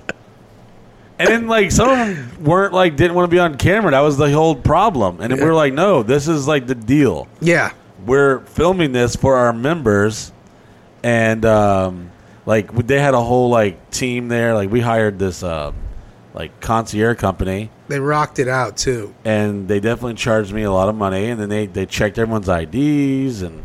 And there was like a whole process, and they had like security at the gate because we were getting extorted. Every night by the police. I don't know if we talked about this the before. but friendliest, most professional extortion you have ever, ever seen. It was like the day we got almost, there. I almost thanked them, like, "Oh my guys, thank you so fucking much." I tried to offer him a hundred, uh, a hundred thousand pesos because it was three hundred thousand pesos. Uh, a night was our extortion rate. English motherfucker. How much does that translate to American I dollars? really think it was like eighty something bucks, man. It was like nothing. Yeah, I think the like first nothing. night they only wanted forty. Yeah, Because I remember uh, our buddies were like, "Yo, I just gave, I had to give the cops forty dollars." I'm like, 40 bucks? That's it?" yeah. It was, uh, and, and then the best part was, Tim and me at one point when we went down to talk to him, I was trying to negotiate how much it would cost for me to drive the cop car up the mountain. Oh, mountain. listen, these motherfuckers were down. yeah, they were down as fuck. The only thing is they showed up in that motorcycle the second night, and I was because the first night they We're showed like, up on "Get the this- car. We want better show presentation. Yeah. Bring us the cars. And they showed up the next morning in the car to see Tim because I was like, I want to drive the car up and down the mountain. How much is that going to cost? And they were like, Oh, we only have the motorcycle. You can't drive the motorcycle. They were like, like the best part was them being like, No, you can't drive the motorcycle. That's a, that's insane. The car though, let me see if I can get a car over They here. They all wear like these neon green outfits and shit, like the, all their all their little bikes, yeah, their motorcycle moped looking things. and they ride too deep. Imagine this, guys. Imagine police Nuts officers showing up to you nut to butt too deep on the back of a fucking scooter. Break it up, you fucking gringos! coming there to shake you down, and a dude sitting on the back of the scooter mean mugging you, and like you're like, this is so hard for me to pay you Looking without like laughing. the Kanye fucking Kim Kardashian motorcycle video. The- They're all embracing each other, fucking holding on each other's fucking and there's arms. tons of turns, so you know he's got to hold the waist at some point. Like this thing up a up a windy mountain road, you if know. you're listening to this podcast, just get used to us always telling at least a little tidbit about Colombia. Yeah, until we go back somewhere else again. It's all we know because that's, or at least me, because I'm, you know, a fucking ignorant, non-traveling fucking American. But uh Miguel's been everywhere. But we, I had this whole plan. 2020 was supposed to be my Everywhere. year. We were gonna be in New Zealand right now, man. Yeah. We were going to be in Greece. And I wanted to go everywhere. I know 2021, we're going a couple places at least when this starts opening back up again. I'm going. At least send me because I, I got to. It was so dope. Going to Medellin was so dope, man. I loved it until I came back a month later and was being extorted by Colombian Yeah, pimps. we It talked really about put a that. salty vibe on me. You well, know? it's, it's just the cost of going to Medellin, man. You know, you go to Medellin, you get extorted by Me a pimp. That's the you know Me that's and the Joe were we talked. We had like a serious talk the night before because we Yeah. all stayed up. Uh, we had a, like a legit logistic plan that if we had to kill someone and how we would get out and like what we would do and I mean, this was uh, by me and Tim's plan was simple. We will just call the cops and say how much does it cost to get rid of a body because I'm thinking 500 You know, that's where that's where it goes with that. We're, we're joking, but we're not joking. and I'm gonna be like, how much we to were, get rid of the body, and also I still want to drive that goddamn car up the mountain. So We like, were definitely in Medellin, Colombia, like the the birthplace of basically cartel and the cocaine industry. And one of the, yeah, one of the things we talked about, we just talked about this me and you like uh, personally last night was how many people would think there's so much ignorance about travel. There's people who think Colombia is a third world country. That's their thought. This is a third world country, you know? Well, Miguel, I wasn't too impressed with their uh, fruity uh, soda uh, selection. the fruity soda selection had you pissed off. And I was the- like, this the- ain't no goddamn Hawaiian punch. And then the casings on the hot dog that were extra thick. Oh, oh no! What, what? No, it was something. Was what was the shit? We went to that huge soccer game. What, what the fuck was it? The there was some street shit. I'm like, oh, because you didn't want you don't like slaw. And they had like slaw on the hot dogs when we Yeah. went there. But the mall, Jesus, that fucking mall. We thought we were like you would have thought we were like aliens from a different planet. They even the kids, the fucking dogs. They had dogs walking around the The mall. dogs were looking at us Like, weird. Yeah. staring, turning, breaking their neck, looking at us like, what like the fuck? four fat people in Medellin, and even those four fat people are like five foot seven and fucking uh, like they got a belly. Come to think of it, I didn't see any fat people there. I mean, other I- than us, Yeah, we were the biggest, fattest people in there, and then some of the guys, you know, like you said, they're like six six, big ass motherfuckers. dreadlocks, tattoos, like everyone looked pretty gnar. And Yeah. we just showed up, and they're just like, "What?" I mean, we went to the ice cream shop, and they literally came out from the back, like, "Oh my god, they're here! Look at them, these Americans." They're like touching people's hair, like, what the fuck is this? Yeah, I'd be like eating this like kind of almost cool American cheeseburger, but it's got like some weird twist to it. You're like, ah, fuck. Because why would you want an American cheeseburger while you were in fucking Medellin? The biggest argument we got into every day was Mike being like, "Should we go to Hooters?" Every fucking day in Medellin. I wanted to see the, the, the lineup in Colombia. I'm like, well, damn, they can't be ugly. I mean, in There wasn't. America, I mean, you know, it's it's hit or miss, but in Colombia, they can't be ugly. there wasn't an- like there was old ladies that were fine as fuck in Colombia. You know, there was nothing. some of those some of those prostitutes I, I think about every now and then. I was like, I wonder what they're doing right now. I hope they're doing well. Yeah, I know that as soon as uh, we got back, literally we got put on lockdown like days later. Yeah, we lucked out too. Yeah, we, we literally got. I was, uh, you know, We were supposed to go to New York just a couple Like- days later. I I was walking around picking up rubber gloves I found in terminals and Oh, yeah. slapping it on people like Corona, Corona, Corona. joking around because about that time, what you guys got to remember, real this is end of February, beginning of March. Corona is something we've heard of, but uh, we're not taking it serious, unfortunately. You We're know, like, Chinese flu. I'm not Chinese. What the fuck is that? And then next thing you know, shit started getting a little serious, and I got sick as fuck for like four hey, no, days. tell them about the meme I'm first. going to. I'm going to. So before uh, I got sick uh, for four days, I had like a really bad fever, and I felt like shark shit. I was gonna die, but I didn't have like the whole like I can't breathe or fucking Tell the whatever. story I know right. I am. I am. I fucking made this little meme. This is right of, before he was sick. of fucking Magic Johnson, and I I found a I googled Magic Johnson laughing, and I found a photo of him laughing, and it said I got 99 problems, but Corona ain't one, and I thought that was a brilliant fucking meme. Like I made, I did all like graphics and shit. I made it on my phone. I posted. I'm like, oh man, this is fucking great. And then all I can remember when I was felt like I was about to die was like, must delete the meme. I was like, the haters will just post and say, "Karma, you, karma, you fat fucking motherfucker." And I remember literally rolling over, like reaching for my phone, like I was in a desert and I was trying to crawl up to an oasis, like must drink water. I was like, must delete the Magic Johnson Corona meme. And I fucking, I didn't even, I think I archived it, so I can bring it back whenever, you know, when it's just, well, hopefully everything pans off. And I'm like, ah, you know, it's, it's, it's, it's, it's weird how time changes certain things. and Certain things are like, whoa, you can't talk about that now. But back at the, at the moment, it was still like a, a lot of motherfuckers were joking around and, you know, nobody was taking this- it serious. Yeah. I think one of the biggest wake up calls for us, well, at least for me, Disney closed? Disney closed was Oh, huge. shit. But when they were uh, when they were talking about that they were quarantining New Rochelle in New York, and I was like, what? And I watched that because we were getting ready to go to New York.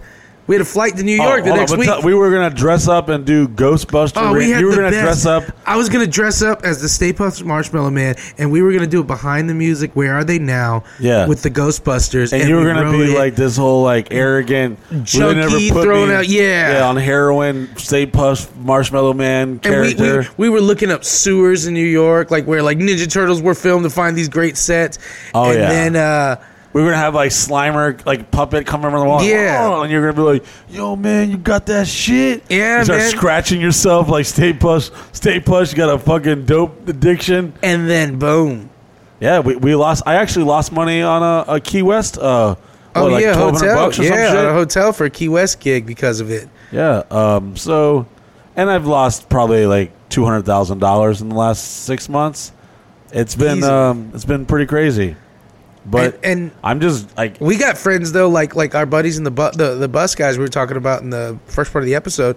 Uh, they make their living. They would throw these Disney parties and pick up these college kids, and they haven't they haven't had any work for like probably where they were taxing those sorority girls. Oh yeah, they were break, they were busting heads. They were busting heads. to make up for lost time, lost wages. Yeah, I mean it's this whole thing's been crazy. That's why DPIC is, is is a big deal for us. We're being responsible. This DPIC could have fifteen hundred people in there. We're not gonna have that. We're cutting it off, and we got an eighty acre estate, but we're gonna have a couple hundred people partying at this thing. We got a huge outdoor carnival for everybody. yeah, it's a it's a it's a safe, legit fucking situation. And man, we've spent a lot of time and effort trying to make these things as safe as we can because, you know, we're not assholes, man. We're not trying to bu- bull this shit like ah whatever. Everybody will be fine. And people give a shit because some hey some of our audience and our base, man, they don't they don't want to take this serious, but we are going to because we just we don't want to be That's the people. why I, I went like 122 days without leaving my property. Yeah. and I was like, hey, listen. Also, a part of it is you're a streak man, though. Yeah, I'm Mike all about got- streaks. When Mike's got a streak going, it starts fucking him up to you break it. You ain't lying. You ain't lying. Because there was a point where we were just like, well, Mike, you know, you can. Can I do the blood test here? yeah, that was the best. But he's trying to call clinics, and uh, we had to go get it. We had to go get his medication and stuff like that because Mike's you know been losing a lot of weight and been being healthy. But uh, one thing with Busey is, and this is with everything. Busey will always try to get people to come to his house to do stuff, and sometimes you're like, Mike, the court is not going to come to your house. Are you sure they won't just do the trial here? I've got a bigger place than them. Anytime we meet somebody, we've met people who uh, film TV shows. We were hanging out with Donnie O'Malley and the crew from Vet TV one time, talking to him about working. And Mike's like, "You guys just come film your whole your whole shows here." And they're like, "Yeah, we're in California." And, every, and all of our guys are like, "I mean, they could they could live around the lake. You know, I can get trailers for them." you know. Uh, there's, I, I guess, I, I don't care. I'll just talk about it. Yeah. Um, we're filming another, another uh, a day of filming with a very, very uh, big deal uh, Netflix show. Yeah. I would say it's One of the biggest Netflix shows, if not the biggest Netflix show that happened this When year. you think about 2020, you will think about Corona, Donald Trump, and you'll think about this show on Yeah. Netflix. And uh, we've already filmed with them before, and they're coming back to film, and they're actually going to be here at Drunk People in Costumes. our Yeah, which is really big, man, because uh, they're you know they wanted to be a part of this. We had already They're hitting us up. We're not yeah. even hitting them up. They're like, we got to film again. Yeah, We're like, uh, okay. yeah. I'm like, but I'm not gay, and I haven't been arrested for fucking this or that. Like, what? What? what Yeah, Okay. you don't do meth and you have zero husbands. Yeah. But they're like, no. and I have I have no tigers. So what do you want me to do? and here's the thing. They're like, For some "Oh." reason, we are like super plugged in with all the different characters, and we want nothing to do with half of them. To be honest, to I be mean, honest, here's the deal: like we're we're torn between two worlds, our our everyday lives and business that involves us, and then there's like we're being like pulled into this other universe that I think some of these Hollywood people, and these are like super big deal, legit. This is like the most legit thing that we probably have ever done, and they're like, they're fucking. Like, here's oh the my thing God. too. Oh, I need to film some more. We have a guys. buddy Saul. Saul is uh, is one of our members. Shout out to Saul. He helps us out with everything. He's super invested into He's this spending documentary. hundreds of dollars on billboards and talking back and forth to Joe Exotic. yeah, to try to get him free. And he actually, what's funny is he's put me on Joe Exotic's email list. And I just for a week now I haven't finished the form. And he's like, he wants to talk to you about we have stuff. detectives from Carole Baskin's like uh, investigation that Yeah. people of her family and his family and the back. We're we're pretty much the the Tiger King plug, yeah, and the thing is, and we haven't done- talked about it publicly at all. We haven't, and here's another thing: we, actually it for haven't. the second hour. we actually haven't done anything about it either. Like, and I'm gonna throw our shit out on the street. Yeah, no, it- we it's keep we keep missing, or we keep thinking we're gonna miss opportunities because we're like, oh, this detective who's working to uh, prove Carole Baskins killed her husband All sent right, me so- a bunch all of emails. I'm, all right, let me just say this then. Yeah. So, the shady, slightly overweight jet ski dude That's how it who all was started. the informant. If they listen to this part, if they've listened this far into the podcast, they deserve this. yes, So, um, and we're not going to say everything, but basically, uh, Rowdy Rob's mom and dad have uh, a, like a business down in Key West, and they have like a jet ski business.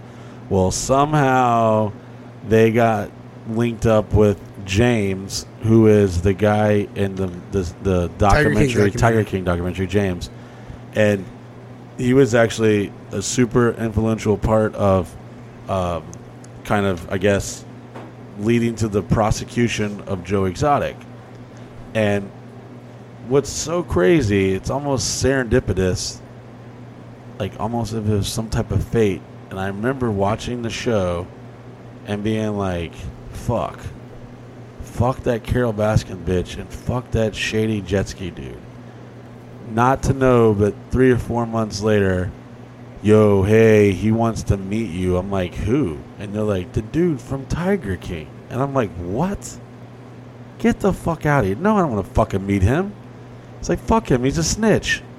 And I'm like, and, and not in like in a snitch as like like six nine because I I sympathize with six nine because I'm just like, yo, why would I want to protect a bunch of dudes trying to kill me and fucking all this other shit? Like, fuck them, you know. He's got a he's got a fucking life to live. But with him, I felt like it was basically he got pinched up with the feds, and the feds needed him to like basically kind of. Um, we've seen the text messages. We've got we've got court transcripts. We have we have literally damn near fucking everything that anyone else could ever think of, and we have inside news about certain people that have in the documentary that we can't talk about that we don't want to talk about. We hope it's not true, but we kind of think it is true. So we're like, oh fuck. So eventually you'll be like, yep, and we'll be like, yeah, we told you so, but we didn't tell you because we can't talk about it. but tell talk more about him. So multiple times he hit reached out to us. They wanted to come here. And I was like, no, fuck that. And and I was like, no, wh- why? I fuck, he was the guy I hated the most on the whole fucking goddamn show. And um Rowdy Rob said one thing to me. He goes, he goes, bro. He's like, you know, that was like a TV show and stuff. A lot of it obviously was real, but you know, you know how these motherfucking Hollywood people be doing shit, spinning it, making it look some different way. And he's like, think how people judge you and think of you, and how you know that's not even the truth, but yet that's how you were portrayed in the media. How would it feel if you you would be hypocritical? Like he didn't say that part, but I was thinking to myself, Yeah. I was like, ah, fuck. It's like when your mom and dad says something to you, you know, you you know they're right. You're like, all right, I'll Yeah. fucking meet with them. So he came to the house. I would say first time what three months ago or so. Yeah, at least at least before. Yeah, it was before September. I know it was August. Yeah, it was several months ago, and uh, I fucking fell in love with the guy. Yeah. He hasn't lied to me. He hasn't told and, me and, anything and what we learned what we learned about what uh, so basically we learned that he was just actually doing the right thing when it came to this so stuff basically, what he said was, he said that he still stands behind the fact that he does not, uh, does not support the, The- behavior that Joe Exotic had with his animal. yeah he he, he feels that he was a scumbag on that. yeah he says Joe Exotic was definitely a scumbag with his animals but he doesn't feel that the murder for hire situation was done right, and he actually feels bad. And then I suggested to him, I said, "Well, wouldn't it be ironic if you were the very person who was very influential in putting him behind bars, was actually influential. I'm actually freeing him, and he was totally down. So here we are. We had this whole long meeting for hours and hours and hours and hours, and I was like, "Yo, let's do this. Like, let's go free Joe Exotic. Let's be the people. Let's be the the one that is the voice for the guy." And we we're so deep into this, we can't even. This is a whole nother. This is like a. This is four different shows within one. I'll go as far as to say, and Michael, back this up. There's times you guys will see shit drop on TV that where you got the transcripts from weeks ago. Yeah. From like the FBI, this and that. We're I don't know why. I don't know because like we're in we're we have like a, a, a strong social media presence or something. But when you reach out to some people, because you got to understand this documentary, all these people were just like normal people Yeah. until it became the biggest thing in the world for for a while, and uh, now these these everyday people are like on fucking Dancing with Stars, and, And there was a point where we were thinking too. We were like, maybe James is trying to set us up with the FBI because Oh, we were definitely because here's the thing: everything we've wanted, like he's like, oh, you guys, uh, I know a guy who's got some camels. If you guys need some camels, and Mike's like, I need camels. And then he's like telling me, he's like, hey, I'm gonna do some stand up comedy. You think you know anybody who can help me with that? Oh, and I'm like, like, what? this motherfucker, he's just coming around. He's like, hey guys, I've got you know pugs that are gonna live forever. Did you want to live forever, pug, Mike? So if if you were if you're street smart like us, you listen to what they say and then you hold it in the back of your mind and you wait to see if they fuck up or tell a different version or lie or you know the story changes whatever be the case and nothing he said or done has ever like been bullshit. And then the people he brought to us from Netflix and things like yeah, that. we, we ignored him. We thought he was actually hustling us because I'm like, I'll executive produce a show. Yeah. I was like, let's go film a show where me and you go visit Joe Exotic. Like, we're gonna bring you to his prison. We're gonna take you here. We're gonna go to D.C. We're gonna try to get Trump to pardon this stuff. Blah blah blah blah.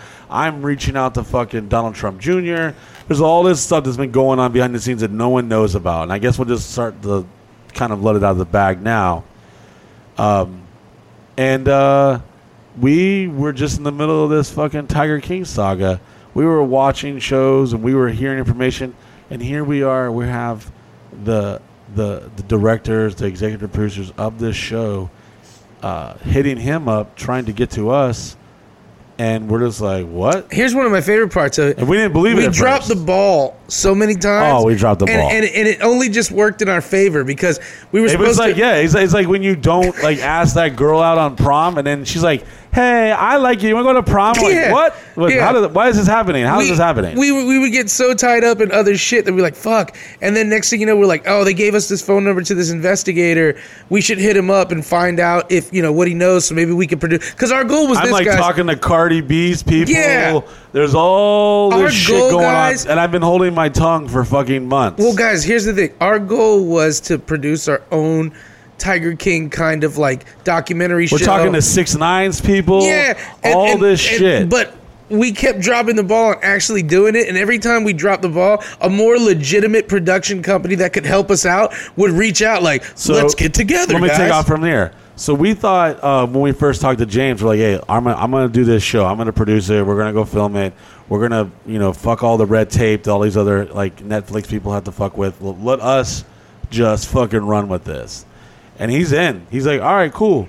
So we started like planning these ideas. We're all right, cool. We're like, But all we right, have these events we were doing. we're doing. filming yeah. another TV show with A and E. Yeah. Uh, with the WWE and stuff, we got all this shit going on. Which, if you follow my Snapchat and my Instagram, you've seen the stuff that me and Miguel have posted. We've been throwing little cookie bread, Yeah. bread breadcrumb trails for you those because you know these Hollywood motherfuckers make you sign a bunch of shit and you Yeah. just basically swear your life away that you're not going to talk about it until it's aired. Anyways, um, we're probably we might be in breach of some type of contract right now. talking about it. Possibly, but, But you know. are they going to listen for two hours? No, Doubt nobody it. listens to the second half. Yeah. So, anyways, um, and shout out to you if you are actually still listening. We love you. Even the you. jury wouldn't make it this far. Yeah. So, um, let's do this show. I'm gonna fucking fund it. We're gonna film it. We're gonna put it on the member site. It's gonna be just for our members. Blah blah blah blah.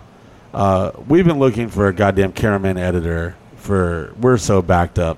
Uh, just just know that it's still being filmed, and we have so much shit that I haven't even seen.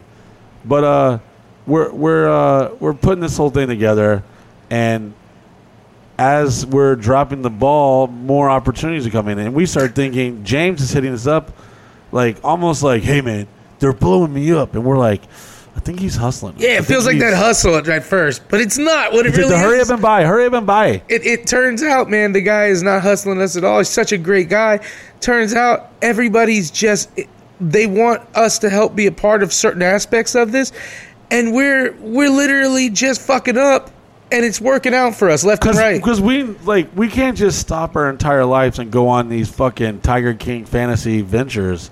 So we're, we're pulled ninety nine different directions, and we have James, the shady jet ski dude, uh, the informant, basically telling us like, "Yo, bro, Netflix is like hitting us up, hitting me up. They want to come film. They want to film with you. They, they've heard about you. They want to film your plays." I'm like, "What?"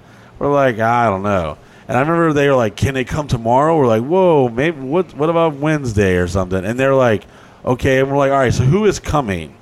And then they were telling us the names, and we're like, "Oh shit!" And we're like googling, we're like, oh, Yeah. fuck, IMDb, what the?" Because fuck? here's the thing: what a lot of just just in case some of you guys don't know, it's not Netflix. It's a production company that is hired by Netflix to produce them. Well- so people will throw that in like HBO's coming. It's a production company that has an exclusive agreement with HBO for Exactly. something. So when we're most here, commenters don't understand how television movies go. so down. a lot of times people will try to tell you someone's coming, and you're like, "It's some bullshit." even Disney party. uses Yeah. another production company. Yeah, even like A and E and and WWE uses another production company. But then we Google this production company and we're like, holy shit, this is the company one hundred percent running this fucking deal. It's not like a Yeah. third party, you know. So, So, basically, what we're trying to tell you is we've already been filming for what may or may not be, and I'm not going to say it's confirmed. but Yeah. If we make the edit, we uh, you'll see us. We may be the in second season second of uh, season. an animal show uh, that happens to involve some gay guys in prison and Yeah. some other crazy wild. it's like the like the Lion Prince, but not, you know. Yeah. And and and and fucking We're on the second season of Lion Prince. yeah, you know. on Net Fox. Yeah. and here's here's the crazy. That's part. all we can tell you, all right? Put it together. Yeah. Put it together. And the crazy part is, for everybody out there that knows how much hard work pays off, sometimes just dropping the ball and being ready to pick it back up again pays off too. Because we fucking dropped it. Mike, how many times, honestly, do you think we were out of the. There was a point, and not, not there was a point where I was talking to you, like, I'm still talking to the Tiger guy, and you're like, okay, where's this going? And we're both like, I don't know. And then you you are know? like, yo, they want to come tomorrow. I'm like, for real? Real, Like- yeah. we're like, okay, let them come, but who's coming? Yeah. And we like Google 'cause, you know, And there she is, and there he is. And Yeah. we're like, whoa, y'all are the fucking people who executive produce this shit. Like, whoa. you're and the then they're director. sitting down with us candidly, like, yeah, this is how it went. and this is their, what we their gears are turning because they're seeing a lot of similarities in, in what I've been through with the county and all the drama and the bullshit and my house burning down and and the the injustice of the fucking police department, the sheriff's department, Osceola County, like fucking with me nonstop. I mean, we've got we've got a Tiger King, uh, uh, a fucking hippo queen show. There you go. Uh, and a fucking in the can already. We Yeah, and- already got it. It's called My Life Story. And here's something that was uh, really interesting. I didn't know. They're working on the fucking Tiger King for five years. I didn't know that. Yeah. Five years on the documentary. We also heard that, that this stuff has to be done by December or something. yeah, So- it's a lot of crazy stuff going on. It's a but, fantasy but we're that- also now. Here's the thing. So that's one part of it. You're like, we're shut also, up, Mike. Shut no, up. No, no, But we're also tied in with like private investigators that have nothing to do with the documentary. Yep. The- the people who were like actually Joe Exotic's fucking emailing me. We got. Uh, They're writing letters back and forth like pen pal and, none of the- motherfuckers. and, and all these motherfuckers don't know that we're plugged in with everybody right now. We're like, what is going on here? Like, it's just a weird thing because it's not like we're like, oh, it's so cool. It's so weird. I think it's because so many people they they watched it and got uh, consumed by it, and it's like one of those things where you see something like, oh, these poor baby seals are Yeah. dying. If I just donate this money, I can save them. Not everyone donates the money, and not everyone is plugged in like we are, and then not everyone cares enough. And even us, we we've had these, we've had, we've literally had the keys to just run with this and do whatever we want, but you know, I feel that a lot of people have came around and and have kind of like I'll tell you this get to tied yeah, into it for the wrong reasons. for people. and we want we want justice for the guy. We want We Joe just want justice. We just want justice because we're like, yo, uh, basically. Carole Baskin killed her husband, Fucking whacked or him. knows what what happened. And the crazy part is though, there's this uh so this uh like court TV or D- DIY TV or whatever this shit is uh releases a documentary. Mike calls me up and he's like, "Yo, there's this other Tiger King documentary that comes out on court TV." And he starts telling me about what's happening. I'm like, "Holy shit." I've got all these things that they're talking about that that happened. This new evidence in letters that Joe has written me in court documents and Yeah. stuff. And we realize we have all the new evidence that's coming out. We've got the goddamn investigator who's So like we dropped the ball. We, dropped the ball hard. We were we were like three months ahead of everybody's shit with this. we're like the TMZ of the Tiger King world. yeah, yeah, we definitely dropped the ball on this. So the moral of the story is Uh, they'll uh, be here uh, Saturday. they'll be here Saturday uh, Filming. filming, uh, at Drunk People in Costumes. So uh, if you're here and you want to show your dick off or something like that, try to you know keep your balls in your pants for a little bit. You know? I tell you what, if you're here and you want to decorate your dick like a tiger, or if Ooh, you want to wow. write "Free Joe Exotic" on your butthole, or Carole Baskins killed her husband on your taint, this is the time. this is your time. Yeah, this if is If you've ever time. wanted to be on uh, or part of or in the background or whatever on the arguably the, one of the largest documentaries of 2020 Yeah. uh, shows. This one makes movies. the fucking Blackfish SeaWorld one suck a dick. You know, because this is real. Like, this yeah, and here's the thing, man. And the thing with James, he's been so cool, and we're actually going to be fostering a bunch of his animals. and that's something I'm really proud of too. We're getting these animals that uh, have never lived anywhere but in like open area, and so they're coming from this place in Texas that's kind of closing down, and they need a home. And instead of putting them in a zoo, Bring them. yeah, here. we're gonna take them here and let them roam free in some of the areas that we have. Tell them what we're getting, Miguel. We are getting kangaroos. We are get, which I don't know if that's how you say a plural of kangaroos or if it's kangaroo. We're getting three kangaroos, two camels, uh, three zebras, and a water buffalo. And the But- mini pony. and the mini pony. But the thing about it is, we're not doing this for an attraction where people pay to come. Fi- no, we're literally just giving them land. We've got 80 acres here. We're going to give them a bunch of acreage so that they can just kind of have their life. And like me and Mike have talked about this, it's not for like.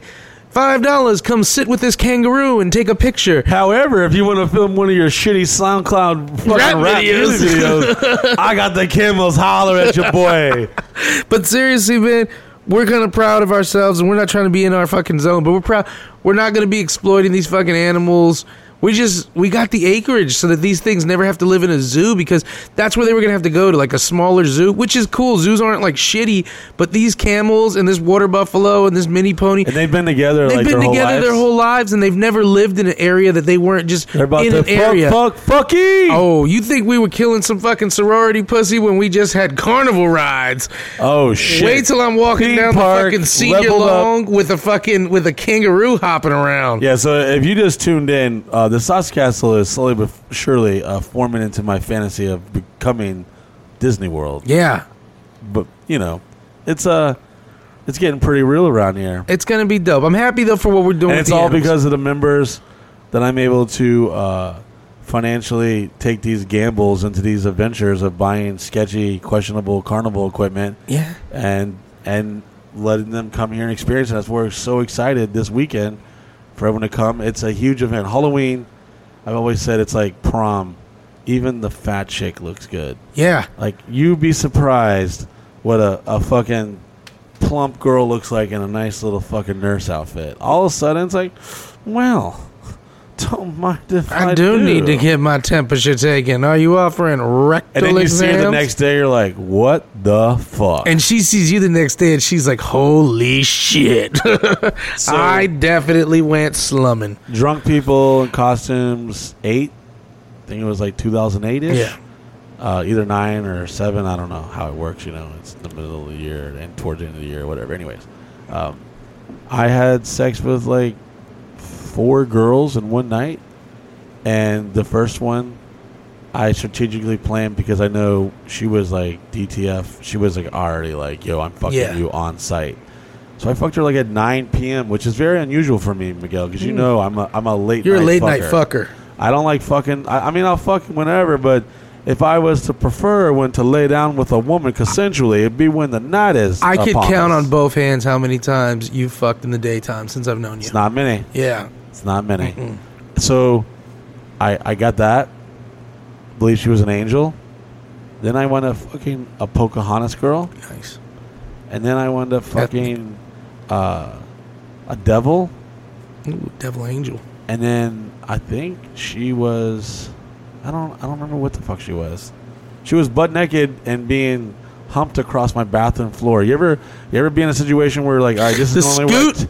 Where I take my prey and for the kill, but then it's occupied. So you're like, no, quickly come to this closet. Yeah. Well, this happened to be my bathroom floor, and uh, oh, sailor. She was a sailor. Nice. Still having my. If I type in Halloween on my phone, it lights up, and they're forever just girl on Halloween fucked across my bathroom floor. Dressed as sailor. Yeah, and uh, someone cooking something. I smell something. Ugh. Anyways, Halloween is magical to me because um, it's. I'm just glad I'm in a in a, in a relationship to where me and her. I'm losing you. You had a story there. You four I don't girl I'm sailor humped across the floor. I'm just talking about the fucking excitement of Halloween. The next day, there's fucking and with us, what's great shrapnel of costumes with us that's everywhere. great is it's a three day event, so we get to push You Halloween get further. multiple chances to get lucky. Yeah, and you get to see people in multiple costumes. So there's always like a- Guys, no, not necessarily. Girls are like, "Oh my god, I gotta bring three costumes," and they're like, "Okay, I guess I'll do it." yeah, And It- they're so excited because, like, I feel like Halloween is the time that a girl can be slutty and not be judged. She's like, well, Yeah. I was dressed as Harry Potter. That wasn't me." yeah. Which Yeah. I don't know why we want to fuck a girl that looks like Harry Potter. Halloween, yeah, it definitely Who am I pull- to it, judge? it pulls on. It's like when Snapchat came up with the dog filter, and I was like, "Why is this doing it for me?" You know, like Halloween asks the questions you never wanted to ask yourself. You're like, you know, slutty Harry Potter. Okay, okay. Think of all the things that we find attractive that is so not supposed to be. Like, It's gonna be like slutty absentee ballot. You know, I just fucked a Teletubby behind this dumpster. I don't know why, but I was kind of into it. That's the worst, man. When you're like, yo, fucking slutty Marty McFly. Okay, okay. I this is one thing, and this is ladies. If there are any ladies other than our sexy Colombian friend that listens to this, Yeah. Um, stop dressing up not sexy for Halloween. Stay in what you're supposed to do, please.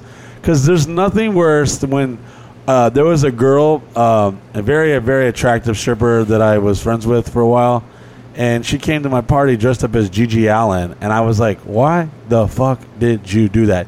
And I literally tried to kick her out of my room because I'm like, "Yo, bro, you gotta go," and she's like, "It's me." I'm like, "What the fuck are you doing?" No, don't. I don't know. I don't want to see you dress up like a crayon or a hot dog or a banana.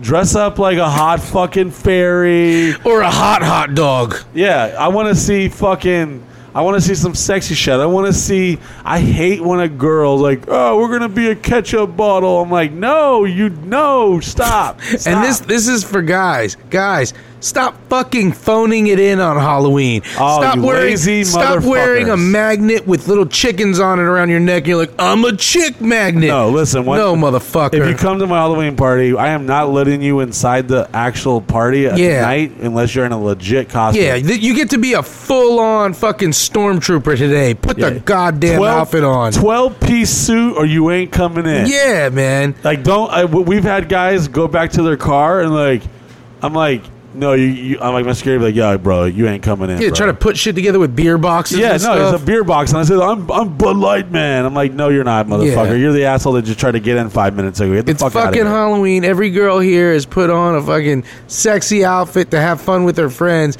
You're a goddamn man. It's the night Put that. on- yeah. It's the night that you get to step out of your comfort zone and, and, and it's almost like cosplay. It's like Yeah. cosplay. People are like fucking Halloween. I do this Fucking shit posers. for real. Fucking Yeah. posers. And it's like, yo, you get to go off and be this fictitious character and have fun with it. But even though I am so so so guilty for not dressing up because I'm normally working my ass off and no one's gonna respect me if I'm dressed up like a fucking clown. And I'm like, yo, get the fuck out of here. You're not VIP. And they're like, yo, this fucking clown. This like, ketchup packet just told me he's gonna bust my fucking face open if I didn't get off his couch. Yeah, and I'm like, I got to run a legit operation here. You know, I, like, like uh, even though last year I did dress up like Captain Spaulding, R.I.P., which was crazy. I was Yeah. with this like cute girl from Canada and and and Vegas one late night. We were up at like nine in the morning, and uh, she had talked about Sid Haig, and I was like, yeah, I love Captain Spaulding. And I swear to God, like an hour later, across like the the feed, it was like he died. I was like, oh, we. I was like, I was like, yo, bro, guess who just died? She was like, no way. She didn't believe it. I was like, wow, we just talked about him and he died.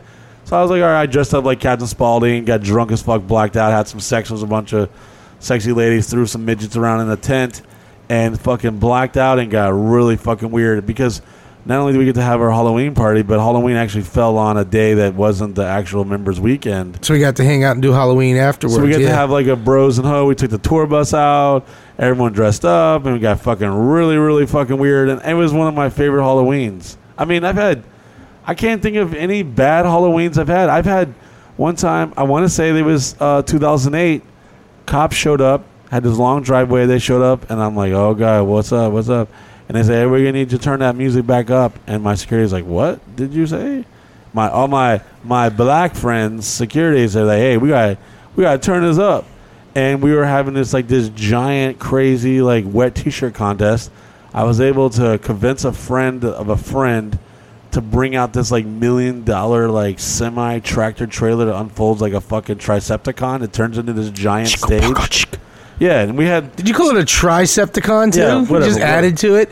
yeah, I, that- that's what it's called. Is that what it's called? I- Dicept- whatever. Decepticon. It was a fucking very expensive uh, production like stage that you see at music festivals in my front yard. And I thought like that was the pinnacle of shit. I was like, wow, I've reached it. I've maxed out. This is amazing. Little did I know that 10 plus years later I'd have carnival rides and not only just have renting them but actually own some. Which during the break we went out and the three of us, me, Steven, our engineer, and Miguel, we fucking went out and pulled our dicks out and pissed over Midget Mac's little seawall and just stared and had this moment about the scrambler as we talked about in the first hour. Yeah. It's fucking magical. I mean, it's uh I don't know, man. It's just a thing that's just like Halloween is And guys, a lot of this more to us. A, a lot. Just to talk about the scrambler and the rides again. It, it started long ago because Mike's always want this, but sort of pull at the thread of how we got it. It all started with wanting to book DMX. yeah. like we were We're just like, do we spend this money on DMX? Or And do we- he might not show up Yeah. or do we permanently own something? I was like And it was a toss up for a minute, but then it was just like, let's permanently own something. And we're still pulling we're still trying to pull a miracle out of our ass. we're ass. still hoping DMX. w- The problem with booking DMX is our fear that he won't show. Yeah.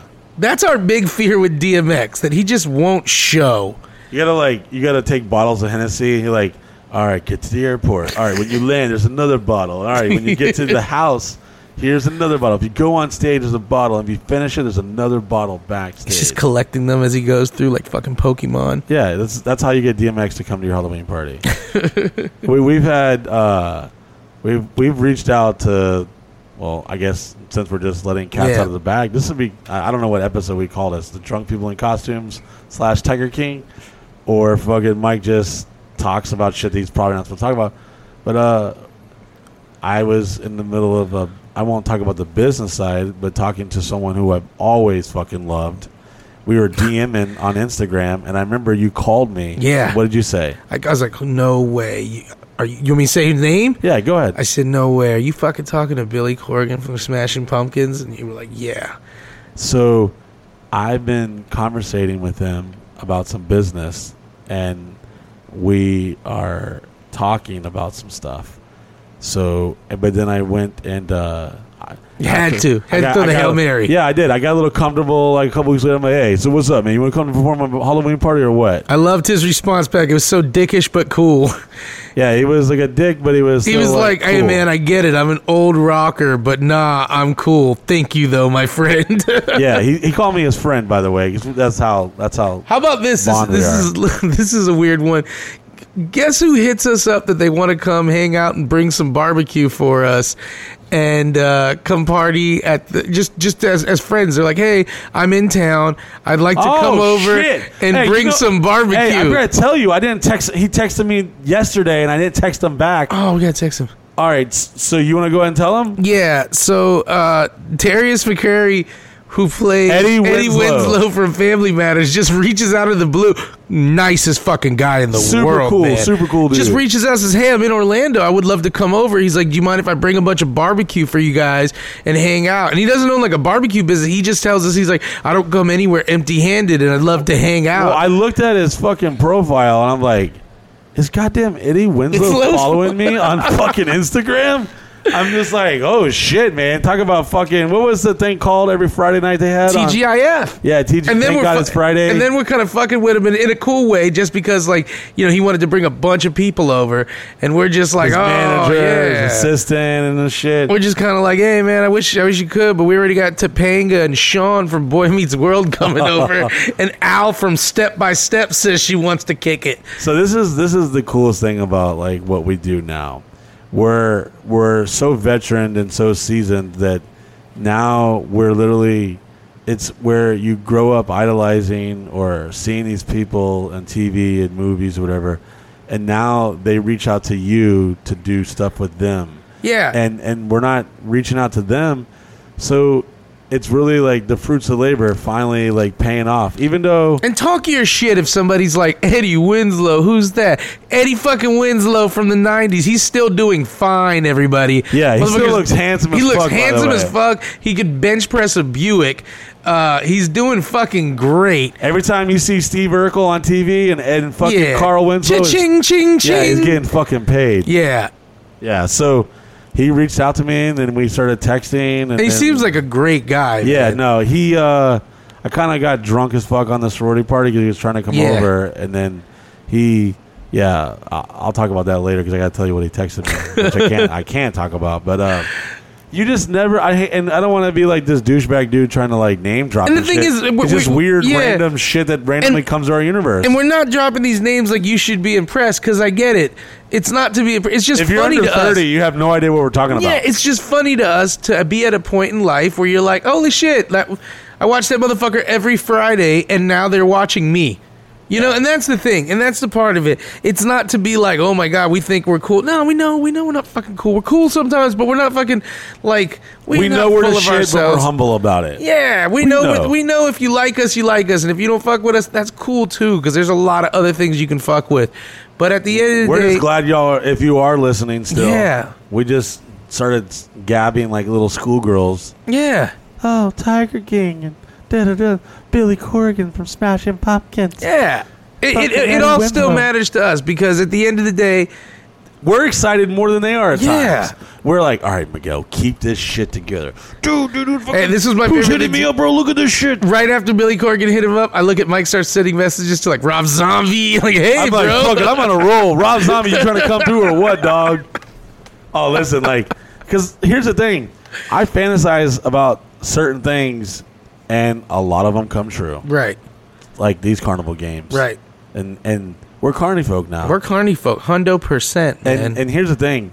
We all laugh and joke about this now, but I think I've proven myself to enough people that paid attention that when I say it, I fucking probably mean it. yeah, especially if I keep going back to it.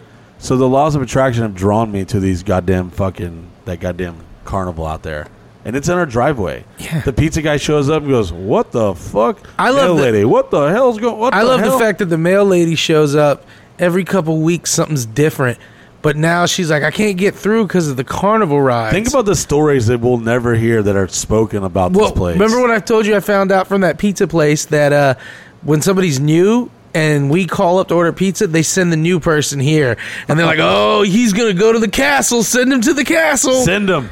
Yeah, man. And then you know, it just at the end of the day, guys. Okay, uh, We're, more excited living- than we're- y'all yeah, are we're more excited because we're just living our, our our little dreams. And and the end of the day, you know what our dream is? To make a really good living off having fun and entertaining people. That's it. And we're doing it, and we're happy. and to uh, to just not to be all emotional and shit, but to in the reality of it is we we're we know we know it's not. I hate the word luck, but it feels like it's lucky, but it's really not. Yeah. Because I feel like in this time of day and in this country, if you fucking bust your ass and you have even the slightest bit of fucking skill or talent, which I have neither of, if you continuously knock on that door, eventually someone's going to open it. Yeah. And then if you have just something, something, hey man, I really need to do laundry, or hey, do you know where I could, you know, da da da da, whatever. And if you're able to present that to somebody in a timely manner, without strings attached, you're not weird, because that's how that's how I've built my success. Is I've I've always uh, almost there's times where I fucking paid to work for somebody. Right. So when I hear people like, "Yo, how much you gonna pay me?" I'm like, "You're not it." Yeah. If you start bringing up money to me, you instantly turn me off because I came from nothing, and I don't want to hear what you feel that you're deserving because motherfucker, here I am, almost 40 years old, and I'm still working for free. Throwing free birthday parties Yeah. for sorority girls just because you're like, fuck it. Yeah, and, and it's because I know the long term investment is greater than the, the monetary reward. A lot of people are breaking their backs picking up pennies instead of reaching for the dollar. And that's the problem with a lot of society. They they don't like if I'm if I'm doing a music video for a huge celebrity or rapper, or rock star, whoever the fuck, I am gonna go above and beyond a Call of Duty to put my name and my business and my work ethic in a positive light to where my my notoriety, my my my professionalism, nothing's questioned. Yeah. They're like, this is the guy. We don't need nothing. He's he's got everything, and it's frustrating when I see people get greedy or get crazy and they think that they're entitled to this or they don't want to work for it. I'm just like, bro, don't you realize that uh, if you put in this work for someone like that, there's levels to it. There's minnows, there's fish, and there's whales. Like the minnows don't just hang out with the whales. You got to work your way up. And I make a living off other guys who want to go go up the chain. Like you know how many people want to rent this to be cool for a party, whether they're a nobody or whether they're a fucking executive of some business. There's shit that goes on here all the time, which we've kind of indulged today about the stuff we've been that's been going on behind the scenes that no one knows about. And that's what's kind of cool about this podcast because it gives us an outlet to talk about the the behind the scenes stuff that not every because this is like we're in the middle of one of my rants on Snapchat that a lot of you love and a lot of you hate. And if you hate it, you're probably not listening to two hours of this shit, and that's okay because we don't we don't even like as much as we would love to be like the number one podcast in the world and shit. We'd love to be on like some Joe Rogan status and stuff. We're okay with knowing that these thousands of people fuck with us so heavy. So when you did send messages like, "Yo, no podcast, please don't stop this," like I kind of like stroked my ego a little bit. I kind of liked it. I was like, "All right, man, they missed us. Let's let's Yeah. let's give it to them what they need." Because sometimes, you know, we talked about this when we first started doing this again. It only takes that one week not to do a show, and then the whole thing Whole is thing derails. I almost thought we weren't going to do the show tonight. Yeah, I mean, so much stuff happens. It, it's been so much work going on. I mean, But- it's hard. It's hard to. Is this where you say it's time to go? It is, but the best You part of son today of is a fucking all the hard work's going to pay off. But what Miguel doesn't know is me and Steven had talked about this prior to the show. Is tonight's a four-hour episode to Marathon! make up, make up for last week's we're saving the non-show. rec center.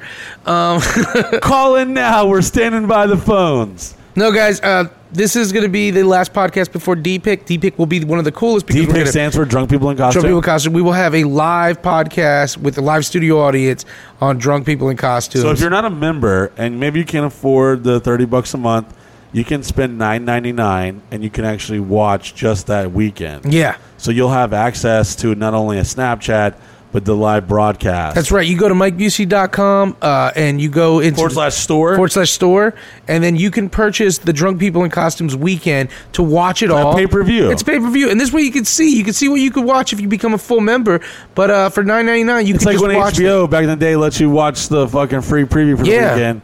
And then they're like, "Gotcha, bitch." Gotcha, motherfucker. We're never gonna play these cool movies again. Yeah, these You know? movies they, they show all the best and the best. Yeah. Like, oh my back to god, the back. fucking Rocketeer! They never play this movie, I and love we that never fucking will movie. again. Forrest Gump. Oh man, I love that movie. Yeah, and then you get HBO, and it's like, all right, man, Harley Davidson, the Marlboro Man again.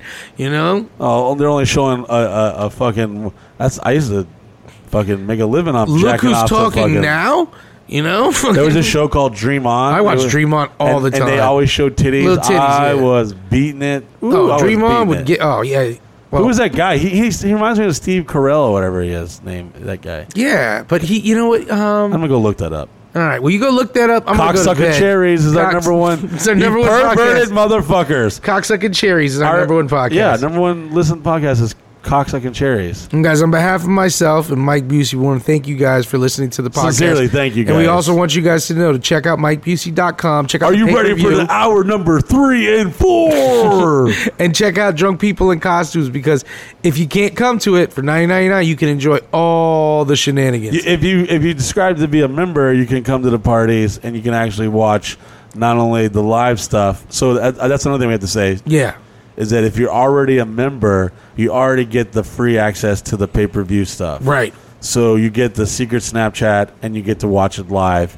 The members already get that, but if you can't afford that and you just want to see this for the weekend, it's only good for that weekend. But that's an option you have. All right, guys. Well, check it out, man. On behalf of myself, Hold on, we can't end like that. How many kills are you gonna get Halloween? Halloween's a work night, bro. I know, but Halloween's about five, six a.m. Five, six a.m. kills us up for grabs. Always. We've already Always. got beautiful ladies that have traveled from all over this country that are literally here resting. They're people. It is like the pilgrimage. It is the holy Yeah. sacrament of fucking weekends here.